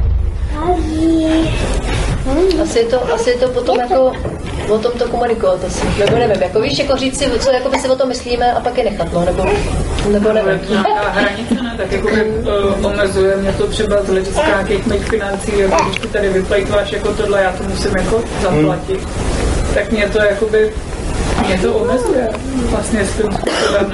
Nebo to už jako teda příště nekoupím a tím to je vyřešení, ale jakoby z nějakého plítvání nebo nějaký třeba omezování něčeho, tak je přece jako pořádku se tomu jako. Možná je to pořád, jo, ale já, já to beru tak, že když někomu něco dám, tak si s tím ten člověk může dělat úplně co chce. Ale tak už to prostě příště třeba jako nedám, když na to třeba nemám jako, nebo když se to pak... Tak jasně, tak když na něco nemám, tak to prostě nekoupím, že jo, tak jako, jo, ale jako, jo, tady asi tady ty videa, jako je, jako plítvání, já nevím, oni, já mám pocit, že prostě tam si něco, já nevím, jaký přesně videa jako myslíte, nevím, co považujete za plítvání, uh, jako šmíkava, jako, ne, nevím, nevím, co přesně myslíte. Ale mě by to třeba nevadilo, kdyby tam prostě Michali stíny, Jirtěnky a tak a děje se to. Teď já nerozumím tady tomu, jak to doplním. Vezmeme to jinak. Ne k těm šmínkám, ale třeba konkrétně k jídlu, jo? Že Jsou třeba nějaký trendy, že prostě pěj něco plejtvání a teďka to tam po sebe lije, jo? A to je jedno, to je jedno, jako by ta podstata. Ale třeba vlásnu jídlo. Jako fakt, jako že ano, máš tu svobodnou volbu, dělej se s tím, co chceš, ale zase jako by ta odpovědnost i moje, jakože nejsme ve fázi, že by mě vůbec kdokoliv měl plácat slíbem, na jedné straně žijeme v přežitku a na druhé straně v nedostatku, tak jakoby tady to, jak k tomu přistoupit. Nebo i třeba v rámci, když vy uvidíte u svých žáků, nebo nevím, jak to říct, že tam vyloženě jakoby někdo s tím jakoby využije jídlo jako hračku nebo jako k šeredění k něčemu. Mně to přijde kreativní, jako, já, já, já, nevím, jako, já nevím, co by to muselo být, abych si řekla, jako, že, že je to plítvání, já si to asi nedokážu představit, já se s tím nepotkávám a pak si to, ty, ty to chápeš? No, je, jo, já, jako, prostě přijde mi, že to vychází z představy, že jídlo je určeno k jídlu a že se s ním nemá dělat nic jiného. Já nevidím důvod, proč by se s ním nemělo dělat něco jiného, než ho jíst. A argument, že někde jinde není to jídlo, nedává smysl, protože to, že ho tady plejtváme, jako jídlo, který tady spotřebujeme, nijak neovlivní jídlo, který mají v Africe nebo v Indii, protože transport toho jídla odsaď tam je dražší, než to, co se s ním tady udělá. Takže jestliže tady si e, nějaký youtuber udělá to, že se posype e, bramburkama a vyválí se v kečupu, nebo co, a potom děti teda půjdou a posypou se bramburkama a vyválí se v kečupu, tak to za mě není principiálně o nic jiného, než když se polejou barvou a vyválí se v peří prostě nebo, nebo něco jiného, protože si nemyslím, že to jídlo je z principu jiný statek než kterýkoliv jiný a to, že někde jinde to jídlo není, s tím nesouvisí, protože jestli tady ty bramburky sníme nebo se v nich vyválíme, vůbec nijak nezachrání ani neubyde byť jeden jediný život nějakého Inda, který tykon umírá hlady, protože nemá co jíst. Protože je to vlastně, lidi často říkají takový to, jako co by za to děti v Africe dali, nebo to. Oni dali, Oni dali, ale jde o to, že ten transport je natolik nákladný, že to, že tady se plejtvá jídlem, není důvodem, proč jinde uh, lidi umírají hlady. To spolu nesouvisí, to jsou dvě rozdílné věci. Méně té pšenice v Evropě, jak bylo by víc na Afriku, že jo? Kdyby se tady tolik nežalo. Jakože bylo vyloženě tím přístupem přece i mým, že mě není jedno jakoby plejtvání, není mi jedno, já s ním beru zodpovědnost sám za sebe, nebudu se vymlouvat. Na tamhle to, na, na ostatní, ale prostě sám za sebe mám nějakou zodpovědnost, já jsem se plácnu, jsme dneska v takové době, ať už to budeme popírat, nebo s tím to přijmeme jako nějakou envir- environmentální krizi, klimatickou, to, co se tady děje, s, kam směřujeme, tak je to i podle mě jedna z věcí. Ano, můžeme si, a to je právě věc, můžeme si všichni dělat, co chceme. Ale pokud jakoby mým chováním vlastně jakoby se podílím na nějakým daným problému, který je společenský, týká se nás všech, tak jakože můžu si to dělat. Ale já, já vůbec... Nebo, nebo chceš? Já, klidně tě No, já jsem, já jsem Jo. jenom chtěla No. říct, že prostě jako já třeba nevím, co je správně, jako já to jako nevím a můžu dělat to nejlepší, co si myslím a t- a tam to začíná a tam to končí. Já třeba jako jsem vegetarián, ale jako v životě bych nenutila kohokoliv ze svých blízkých, aby, aby nejedli maso. to- A je, a je pro mě v pohodě No, koupit taky ne, prostě kuře, to- opít kuře. A to, a to je ten stejný, tohle to je ten stejný princip. Jakože to, že někdo nejí maso a je v pohodě s tím, že okolo jí maso je stejný, jako že někdo se nepoleje kečupem a bramburkama a je v pohodě s tím, když někdo jiný poleje. A jenom proto, že to máme emočně dáno, že to je jídlo a to by mělo být nějaký posvátný, protože někde někdo umírá hlady, nedává smysl, protože pokud se to dítě bude pomalovat eh, barvama k tomu určenýma, tak ty barvy budou pravděpodobně eh, průmyslově vyráběný daleko mm, jako dražším a ekologicky náročnějším způsobem, než ta eh, krabice kečupu a pytel bramburku, kterým se tam polil tu, já nevím, jestli to udělá s tímhle, ale prostě nějaký ten youtuber, co řekl, že když mu tam přijde několik lidí na stream, tak se tam vyválí v nějakém jídle prostě. A, a, a, ale tohle pro mě není plejtvání tím jídlem, protože on ho prostě jenom využil k, k něčemu, co k čemu my nejsme zvyklí ho využívat, ale prostě ty věci jsme zvyklí využívat k nějakému účelu, ale to, že využiju k nějakou věc k účelu, na kterou ostatní nejsme zvyklí, neznamená, že tou věcí plítvám. Jako já tu věc využiju tak, že z toho mám nějaký užitek a ten užitek přece nemusí být jenom ten, který tomu přisuzují ostatní, protože já tomu můžu přisuzovat nějaký úplně jiný na to ještě zareagoval, tam určitě jsou možná taky nějaký úspory z rozsahu, že když si koupím teďka půl pšenice a někam je vysypu, tak to ve výsledku třeba tu pšenici může zlepit ty ostatní, protože ty výrobci budou mít uh, uh, nižší náklady na vyrobení jednotlivé pšenice. To je spíš draží, ale... Tak jako záleží u čeho, jako třeba elektronika, když se vyrábí hodně elektroniky, jednotlivý ty si pak zlevňujou. A když si koupím teďka milion iPhone a se šrotuje, tak ty ostatní budou pak mít uh, teoreticky levnější ty iPhone, protože Apple bude mít nižší náklady na výrobu jedné jednotky. Chceš mi to šuptapu, šuptapu. Uh, já, já, jako, já si nesouhlasím, ale myslím, že, že je to mimo téma, že bych to úplně ne, ne že, že bych se jako posunul spíš, jako nechci tady zabředát do ekonomie. Mě to totiž baví a jak se do toho začnu, se do toho pustím, tak se do toho na půl hodiny. A jak to tam máte teda řešený s jídlem? Teď nemyslím kreativně a tak, ale třeba jako takové, jak je ty ve škole, je společná jídelna třeba. Jo. Máme tam jednak jídelnu a pak tam máme ještě kuchynku, což mi přijde, že to je takový jako centrum dění, tam nás je vždycky nejvíc. A když se chci s někým potkat, tak jdu do kuchynky, protože tam vždycky na někoho narazím. A buď je to tak, jakože dovážíme obědy, protože tam není zázemí pro to, abychom si tam sami vařili ve velkým, takže dovážíme obědy eh, z jiné školní jídelny a potom v té kuchynce, kdo chce, tak si tam může, pokud nechce jíst to jídlo, který se tam dováží, tak si může uvařit, ohřát, prostě cokoliv. K dispozici je to tam celý den a vaří se, anebo se třeba pár lidí domluví a uvaří si společně. Je to, je to různý. A nebo třeba děcka vaří, tam udělají skvělý guláš teď. Jo, jo, je fakt, že vypadla pa, paní, co jsme měli ve Vídeně, tak šla na operaci a tak se tam nějak domluvili a prostě na, nakoupili právě suroviny. A, a tak to máte třeba vyhraněný čas, třeba teď po 12 do jedné jako se jí, anebo kdykoliv můžou třeba... Můžou, můžou jíst kdykoliv to jídlo, jako samozřejmě jak se doveze, že jo, tak tam to je, tam je nějaký hodinový, do kdy se to musí vydat a jinak jako můžou jít kdykoliv samozřejmě. A jestli něco zbyde, tak se potom odnese do kuchyňky a pak se tam může dát. Takže jako je tam nějaký preferovaný čas vzhledem k tomu, kdy se tam dováží jídlo, ale můžou si jíst, kdy chtějí. A když se to jídlo připravuje jiným způsobem než takhle, tak si jedí, kdy chtějí. No, což třeba by se mělo právě, jo, třeba takový školní jídelny si myslím, že jsou hodně jako uh, neekologický tady v tomhle, že vlastně vy si nesmíte vzít jediný zbytek, nesmíte vzít dom a já tam vlastně jako platím uh, popelnici na odpad, aby se to všechno vyhodilo. Takže třeba za nás my si to vezmeme nahoru a prostě tu polívku místo, abychom ji vylili, tak, tak ji tam dojíme, ať se to nesmí.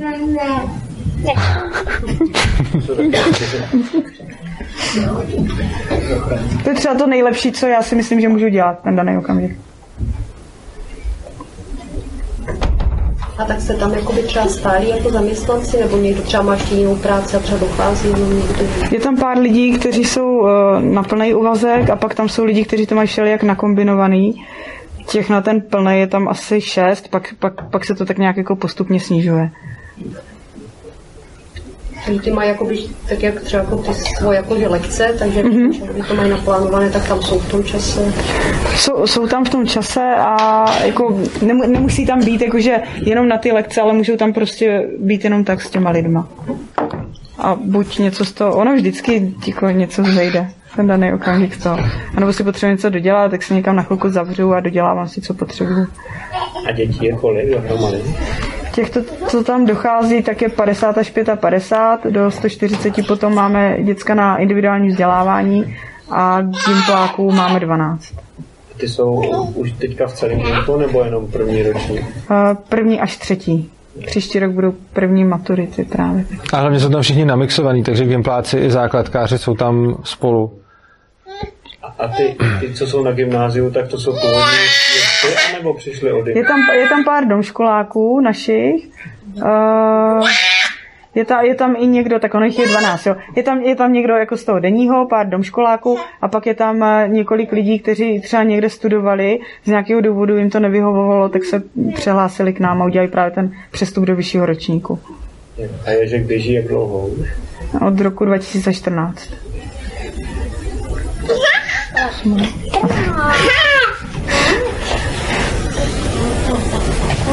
A Ježek prošel inspekcí. Jo, prošel.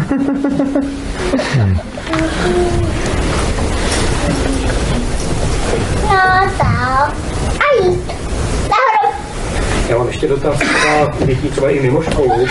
Když jsou takhle děti svobodně vzdělávané nebo vychovávaní doma, tak jestli mají třeba s domácíma prácema, jestli sami se přihlásejí, chtějí vyndat tu myčku, jestli chtějí sami vysát, jestli když to od vás vidí, že vy to děláte, tak jestli když dojdou do nějakého věku, když jsou toho schopni, jestli sami začnou dělat ty domácí práce.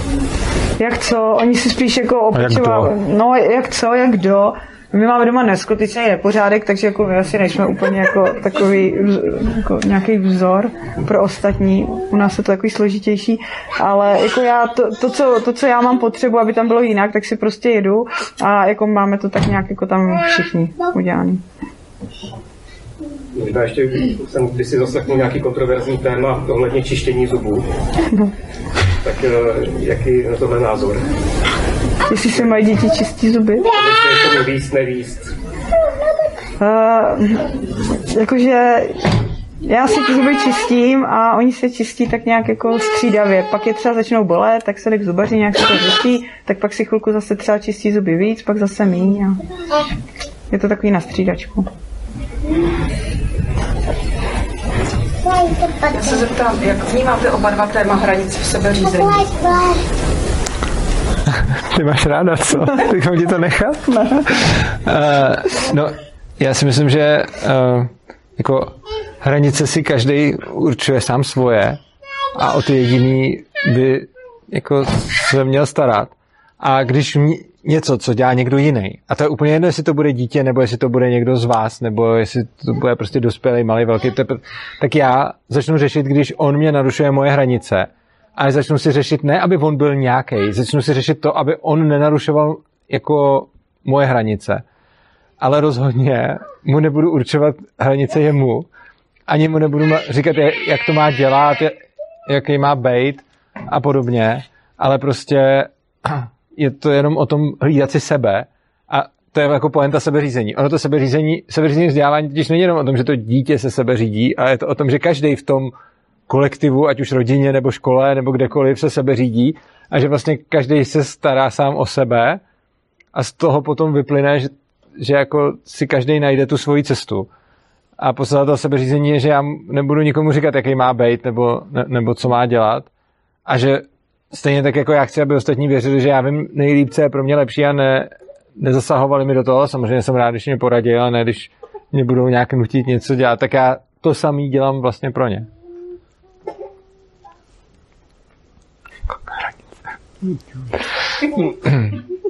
Se dohodneme.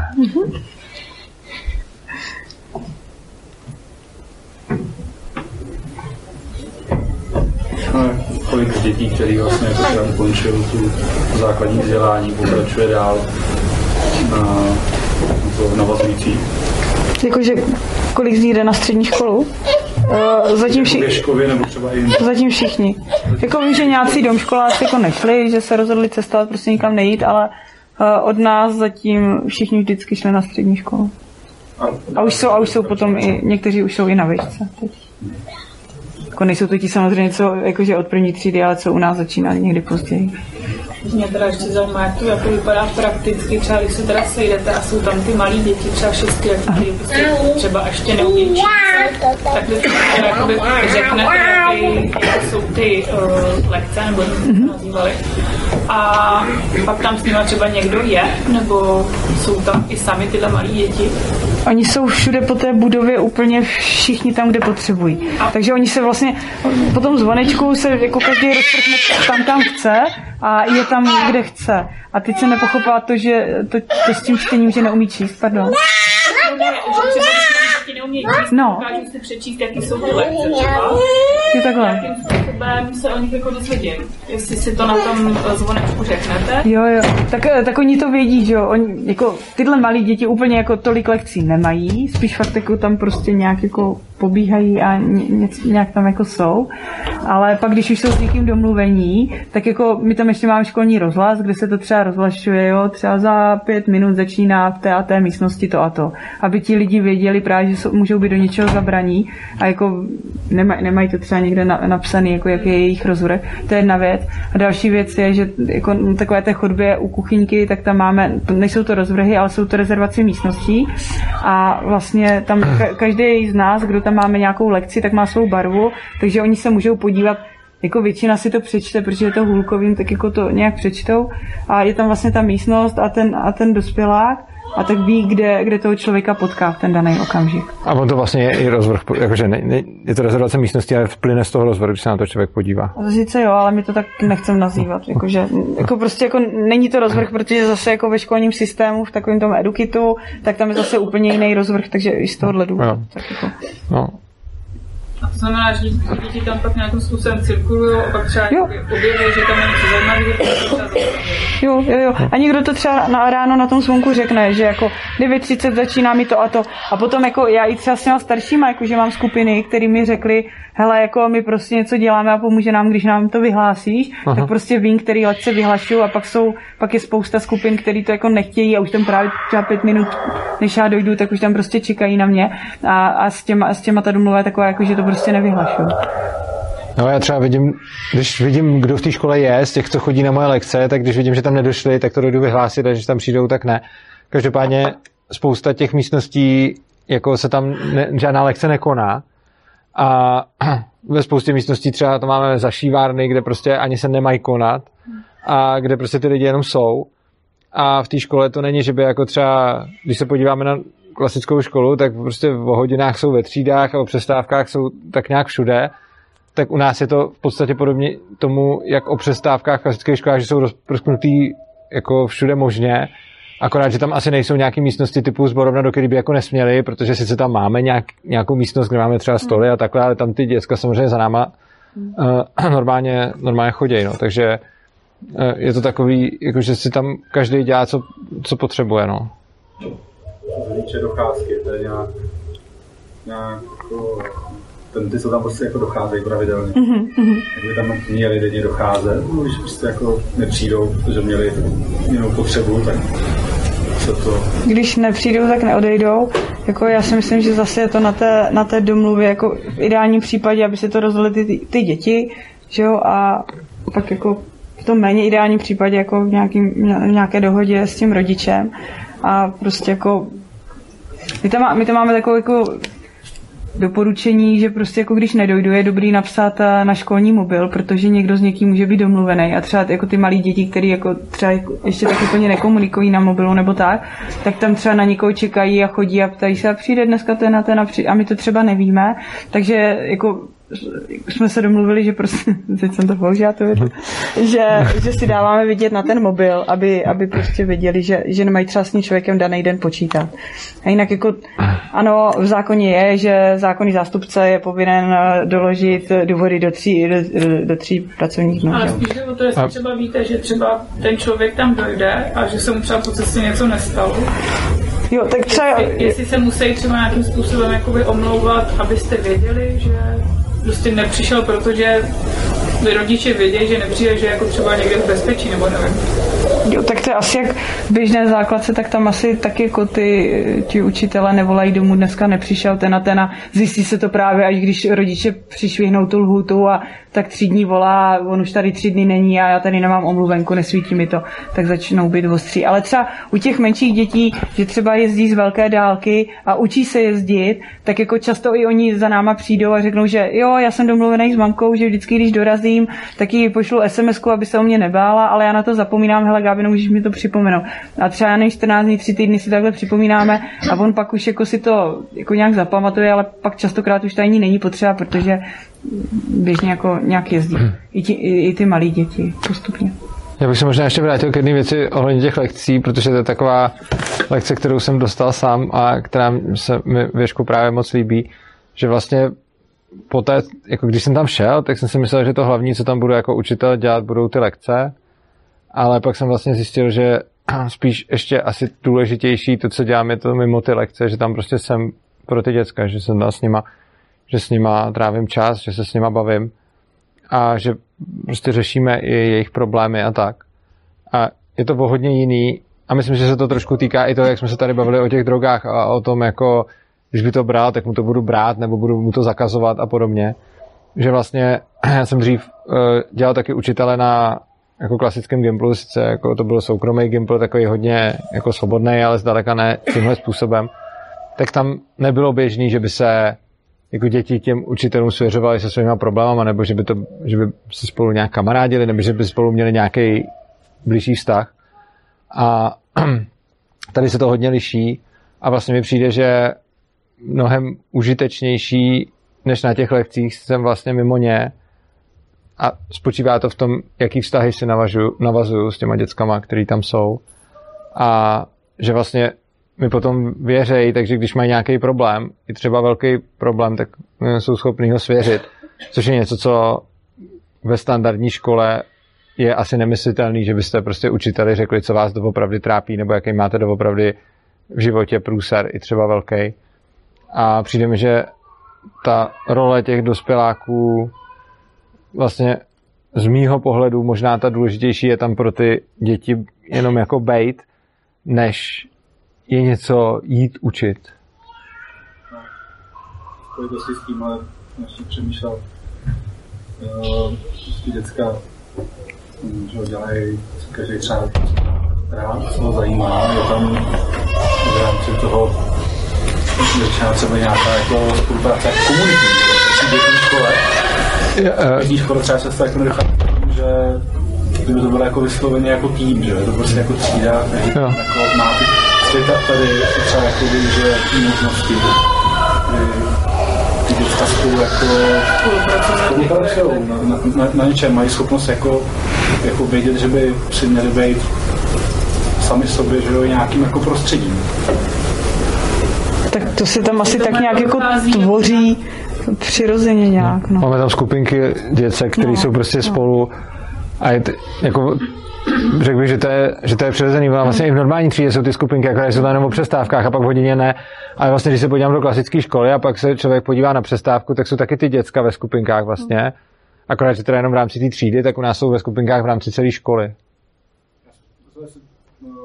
To prostředí jako podporuje spíš nějaký jako individualismus, když eh, to dítě může jít, zatímco ho zajímá, vybírat si ty konkrétní jako předměty nebo dovednosti, a, nebo jestli je tam nad rámec toho i smysl v podstatě toho, že to dítě by mělo poznat, že, že nebude tom životě samozřejmě třeba jako No. Tak asi zase každý z nich to má úplně jinak a někdo potřebuje být prostě sám, tak je sám a někdo jako chce být v té skupince, tak je v té skupince.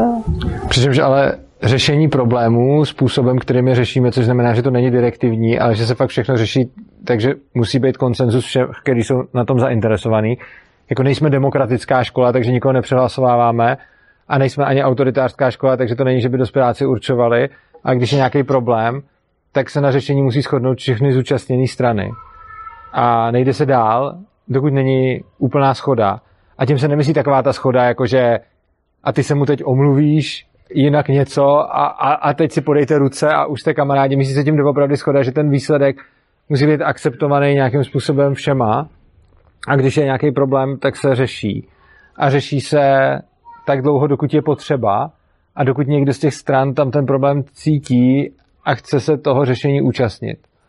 A výsledkem toho potom je, že ty děti se fakt učej jako spolu komunikovat a hledat řešení. A tohle je něco, co vidím na jednak těch dětech, ale vlastně i na dospělácích z Ježka, to vidím hodně, že standardně, když se s někým bavíte, tak narazíte nějaký problém, každý chcete něco jiného a teď to nějak řešit. A je buď možnost jako snažit se nějak dosáhnout svýho, nebo najít nějaký nutně kompromis, nebo někde se potkat na půli cesty, anebo další možnost je hledat další řešení. A to, na co narážím u lidí z Ježka, jako i v osobním kontaktu a co, co mě tam trklo úplně hned, když jsem tam přišel a vlastně mě to trklo ještě dřív, než jsem viděl tenhle ten proces a pochopil jsem to, z čeho to pramení je, že když prostě se v něčem neschodneme nebo něco nevidíme, tak ten člověk začne okamžitě střílet řešení, co bychom mohli dělat, aby to vyhovovalo všem, protože není zvyklý na to, že by tím procesem mohl toho druhého jako udolat, nebo přehlasovat, nebo přesvědčit. Takže zatímco strašně často vidíme řešení typu jako já si to prosadím, já to okecám, já si to, nebo já přesvědčím ostatní a když se na tom shodneme a když už nás bude dost, tak ty máš smůlu. Tak vzhledem k tomu, že tenhle ten princip tady nefunguje, protože se musí shodnout všichni a řešení, s kterým byť i jeden člověk nesouhlasí, nebude aplikováno, tak je potřeba se dohodnout a ono to potom ty lidi učí se dohodnout.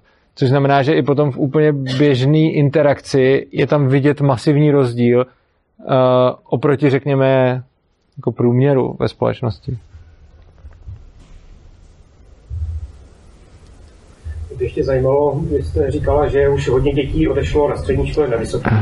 Tak jaký byl jejich střed, když eh, vlastně celé své vzdělávání byly ve svobodné škole a pak najednou přišli na ten tradiční gimpl nebo na tu tradiční střední školu?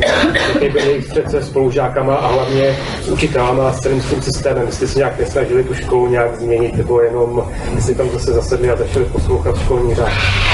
Eh, Je to různý, to jakože těch, co u nás byli od začátku, že jo, tak fungujeme nějakou dobu, takže ti, co už jsou někde na střední škole a na, na vejšce, tak u nás byli nějakou dobu, takže přišli z nějakého prostředí, u nás byli chvilku a pak zase přišli do jiného prostředí.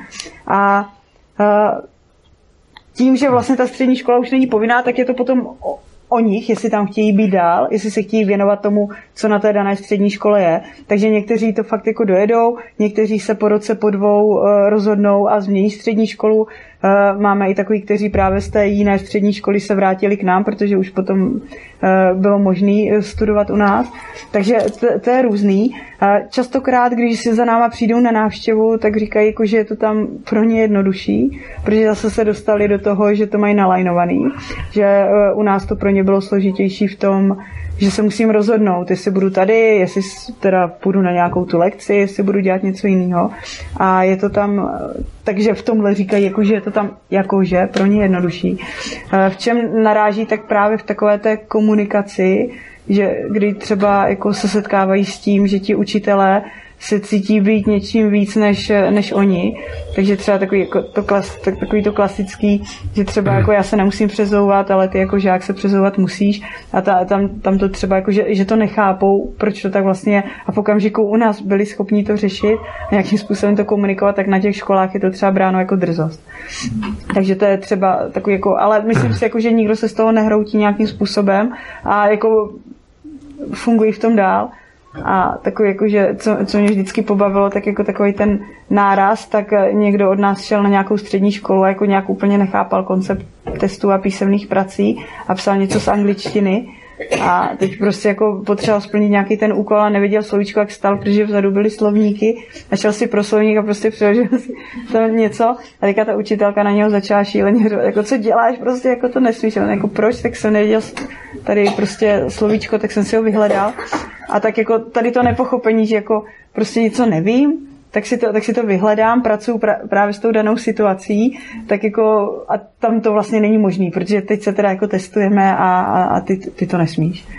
Takže to bylo takový jako snad nějak jako jediný úsměvný, eh, co, co nám někdo říkal, jinak jako, jako oni vědí, proč tam jsou.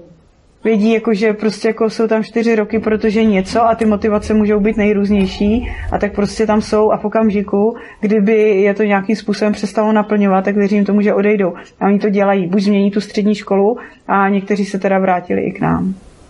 A stávalo se, že právě nějak zač- chtěli tu školu transformovat, že chtěli nějak, nějak do školního senátu nebo se na středních a snažili se změnit školní řád nebo myšlení těch učitelů.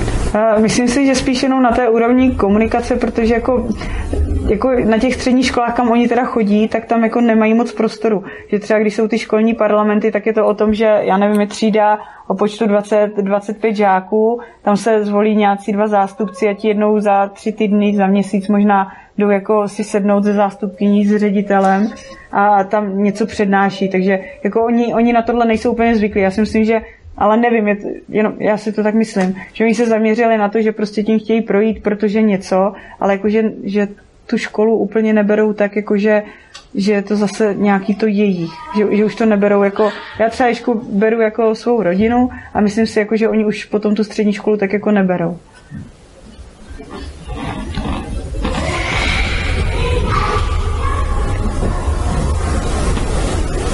Proč nemá Ježek názvu Svobodná škola? Protože si myslím, že nejsme svobodná škola. Myslím si, že dokud tady bude povinná školní docházka, tak prostě není možný vzdělávat se tady svobodně.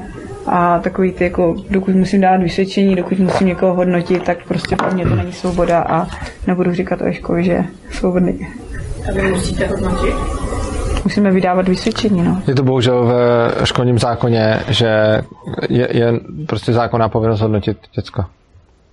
A jako formu, jako... To už je jedno, to, to si každá škola může vybrat, může to být slovní, může to, můžou to být známky, může to být kombinace, ale musí vydat nějaké jako potvrzení v každém pololetí, že se něco stalo dobrého.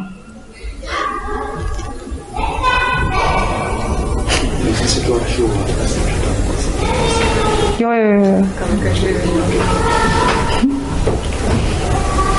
jo. Ale my jsme třeba teď právě přešli pod známky, protože eh, je to pro nás jednodušší. Měli jsme dlouhoslovní hodnocení, tam právě inspekce třeba i něco vytýkala, protože tam musí být jasně daný uh, doporučení pro další období, což jako já nechci nikomu doporučovat, co má dělat v dalším období. A musí tam být fakt jako to hodnocení. Ne, to, neměl by tam být jenom popis, ale musí tam být zhodnocení. Takže ne, že v tomhle pololetí se zvěnoval tomu a tomu, bavilo tě to a to, ale jako nějakým způsobem to hodnotit. A my nechceme hodnotit, my jsme ochotní dávat zpětnou vazbu, ale vyžádanou zpětnou vazbu. A tak jsme se uh, bavili na sněmu, jak, jak to udělat a jako nejvýhodnější řešení nám právě přišlo, že jsme začali dávat známky, pod který se to jako líp schová, že jo. To máš, to máš všechny jedničky. Každý má, co chce. Ma, mají co chtějí. Eh, Třeba ty menší děti, jako když jsme na tohle přešli, tak jako říkali, jako, že jo, já chci osmičky, protože mi to připomíná sněhuláka a čtyřka je dobrá, protože je to jako židlička, jako jo. A tak, tak jsme se pak bavili o tom, že ta škála je 1 až 5 a že to, to takže je to nejrůznější, no. Ale je to, je to na nich. Ale i když mají co chtějí, tak to neznamená, že si dávají sami jedničky, protože jim to kolikrát jedno a nemají vůbec tu potřebu, protože na ně není vyvíjený ten tlak. Na, jako standardních školách, když řeknete tomu, co chceš, tak se dá sami ty jedničky, protože je neustále vedený v prostředí, že na tom vysvědčení záleží a že je prostě významný, co tam má za známky. Eh, Děti věšku chápou, že je to jedno a tím pádem, i když mají možnost si dát, co chtějí, tak si nedají sami jedničky, nebo jako můžou, ale prostě jako není to tak, že by si dávali sami jedničky, eh, protože jim na tom nezáleží. Protože ty sami jedničky pro ně nejsou o nic lepší nebo horší než sami trojky prostě.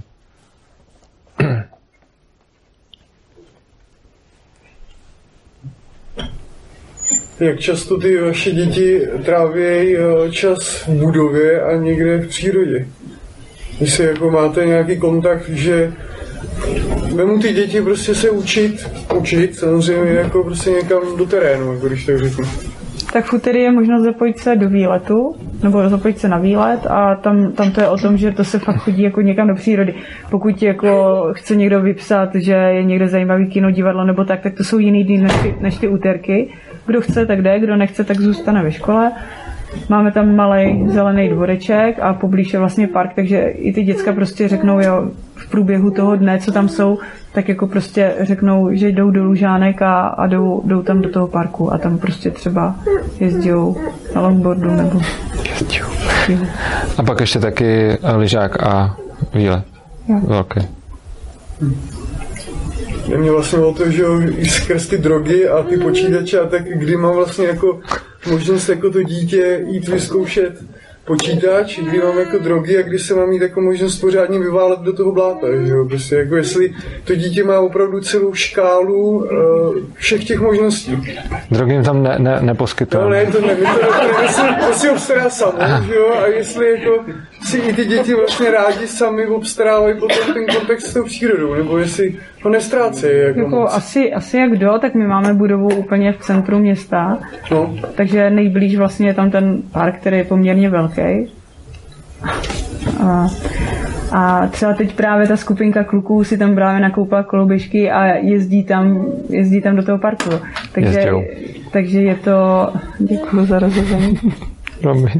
Takže je to nejrůznější. Prostě někdo je, někdo je takový, že potřebuje tu přírodu a zúčastňuje se těch úterních výletů a i když se domlouváme, tak jsou třeba lidi, kteří jako spíš chtějí chodit a pak tam jsou třeba lidi, kterým vyhovuje, že jedeme na nějaký kratší výlet a že tam spíš jako třeba sedíme a hrají se třeba za stolní hry nebo, nebo i další jiné hry. Ano, někteří paří právě i v průběhu té hry, po cestě v autobuse, pak když se někde vyvalíme, tak třeba i tam potom paří. Takže každý to má prostě jinak, ale jako tím, že oni si můžou v každém okamžiku dělat, co chtějí, tak není problém, aby prostě se skupina zbalila a někam, někam vypadla. A mně osobně jako je jedno, jestli to je, že jdou šopovat, že jdou tam, nebo že jdou, že jdou někam do přírody.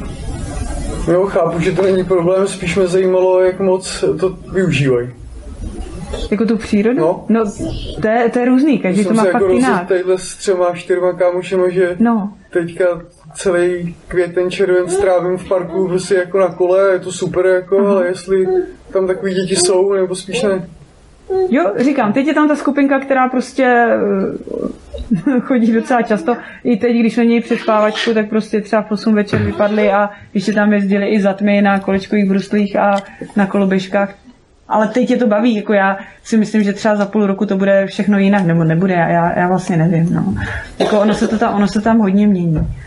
Jo a třeba tidle, co tam chodí takhle po nocích, ale, ale i přes den prostě do toho parku, jak to jsou ti největší pařmení prostě, jo.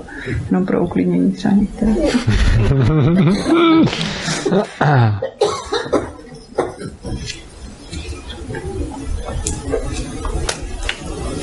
Ještě zajímalo, jak je financovaný provoz. Eh, Z 50% dostáváme normativ od státu a zbytek eh, hradí rodiče.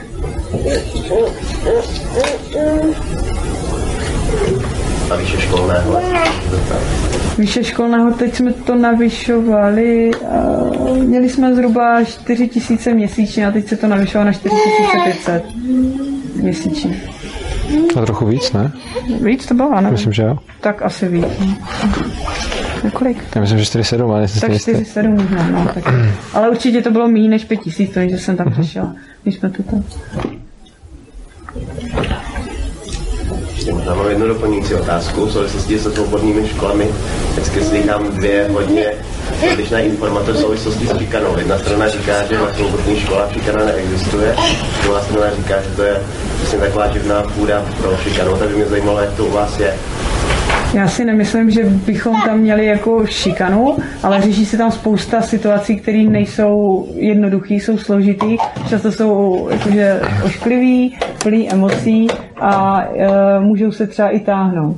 Jo, že, to, že se to nevyřeší na, na jedno setkání, ale že je to třeba něco dlouhodobějšího a jde to, jde to třeba i víc do hloubky u těch lidí a nějakým způsobem oni si to mezi sebou řeší nebo se třeba začnou sobě nějak vyhýbat. Je to, je to nejrůznější, ale jako netroufám si říct, jestli tam je víc nebo méně šikany. Já, já, já si myslím, že tam šikana není, že tam šikana v pravém slova smyslu není. Že prostě jako, že jak se tam potkáváme, tak eh, někdo někomu na něco narazí a pak se to začne řešit. Ale jo, já to říkám vždycky, že rozhodně to není o tom, že bychom si tam pluli na nějakým růžovým obláčku, ale fakt jako ty situace někdy jsou hodně takový jako hluboký. Co se týče toho, ty šikany, tak jsou k tomu zajímavý výzkumy od Petra Gray a vyplývá z toho, že ne, že by asi šikana na svobodných školách uh, neexistovala vůbec, ale je tam naprosto zanedbatelná právě z toho důvodu, že když uh, nejsou ty děti věkově segregovány, tak se ukazuje, že tenhle ten princip uh, tu šikanu značně potlačuje, což znamená, že v momentě, kdy ty děti rozřadím podle věku, tak tam pak v každé té třídě vycházejí nějaký jako v úvozovkách slabší kusy, ať už třeba fyzicky slabší, nebo naopak eh, prostě nějakým jiným směru slabší. A tohle potom dává prostor pro tu šikanu. Oproti tomu, když se to neděje a jsou všichni věkově smixovaný, tak právě ti, kteří jsou třeba slabší než svoji vrstevníci, si se jdou hrát s mladšíma a naopak ty, kteří jsou silnější, si jdou hrát se staršíma a eh, z těch výzkumů právě třeba od toho Petra Gray, ale ono jich bude víc, vyplývá, že na svobodných školách je šikany jako výrazně méně než jinde a tím důvodem bude pravděpodobně absence věkové segregace. A plus samozřejmě taky to, že když se k těm dětem chováte jako autoritativně, tak oni potom tohle to dělají dál a vlastně šikana je víceméně to, když se jeden žák ke druhému chová tak, jak se učitel chová k těm všem. Jo, jako učitel jim říká, co mají dělat a když ne, tak ho potrestá a to je často to, co dělá jako šikanující těm svým obětem. Jako teď si sedni, teď vstáň, dones mi tamhle to a jinak něco se mu stane.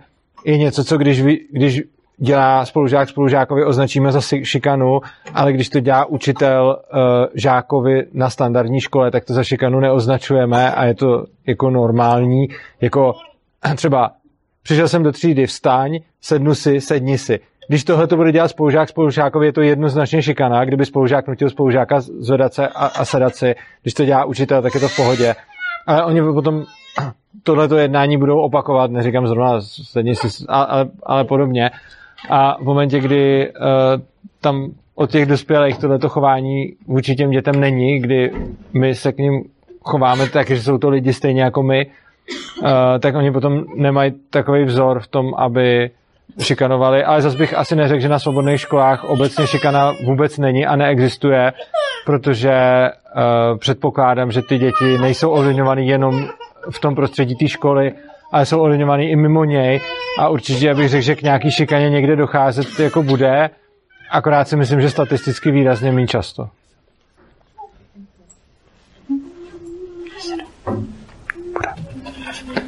Dobrá, tak uh, jestli... Jo, jo. Jestli chcete, tak můžeme dát nějaký třeba poslední dotaz nebo dva a potom bychom to asi ukončili. Nebo jestli ten dotaz není, tak samozřejmě to ukončíme rovnou.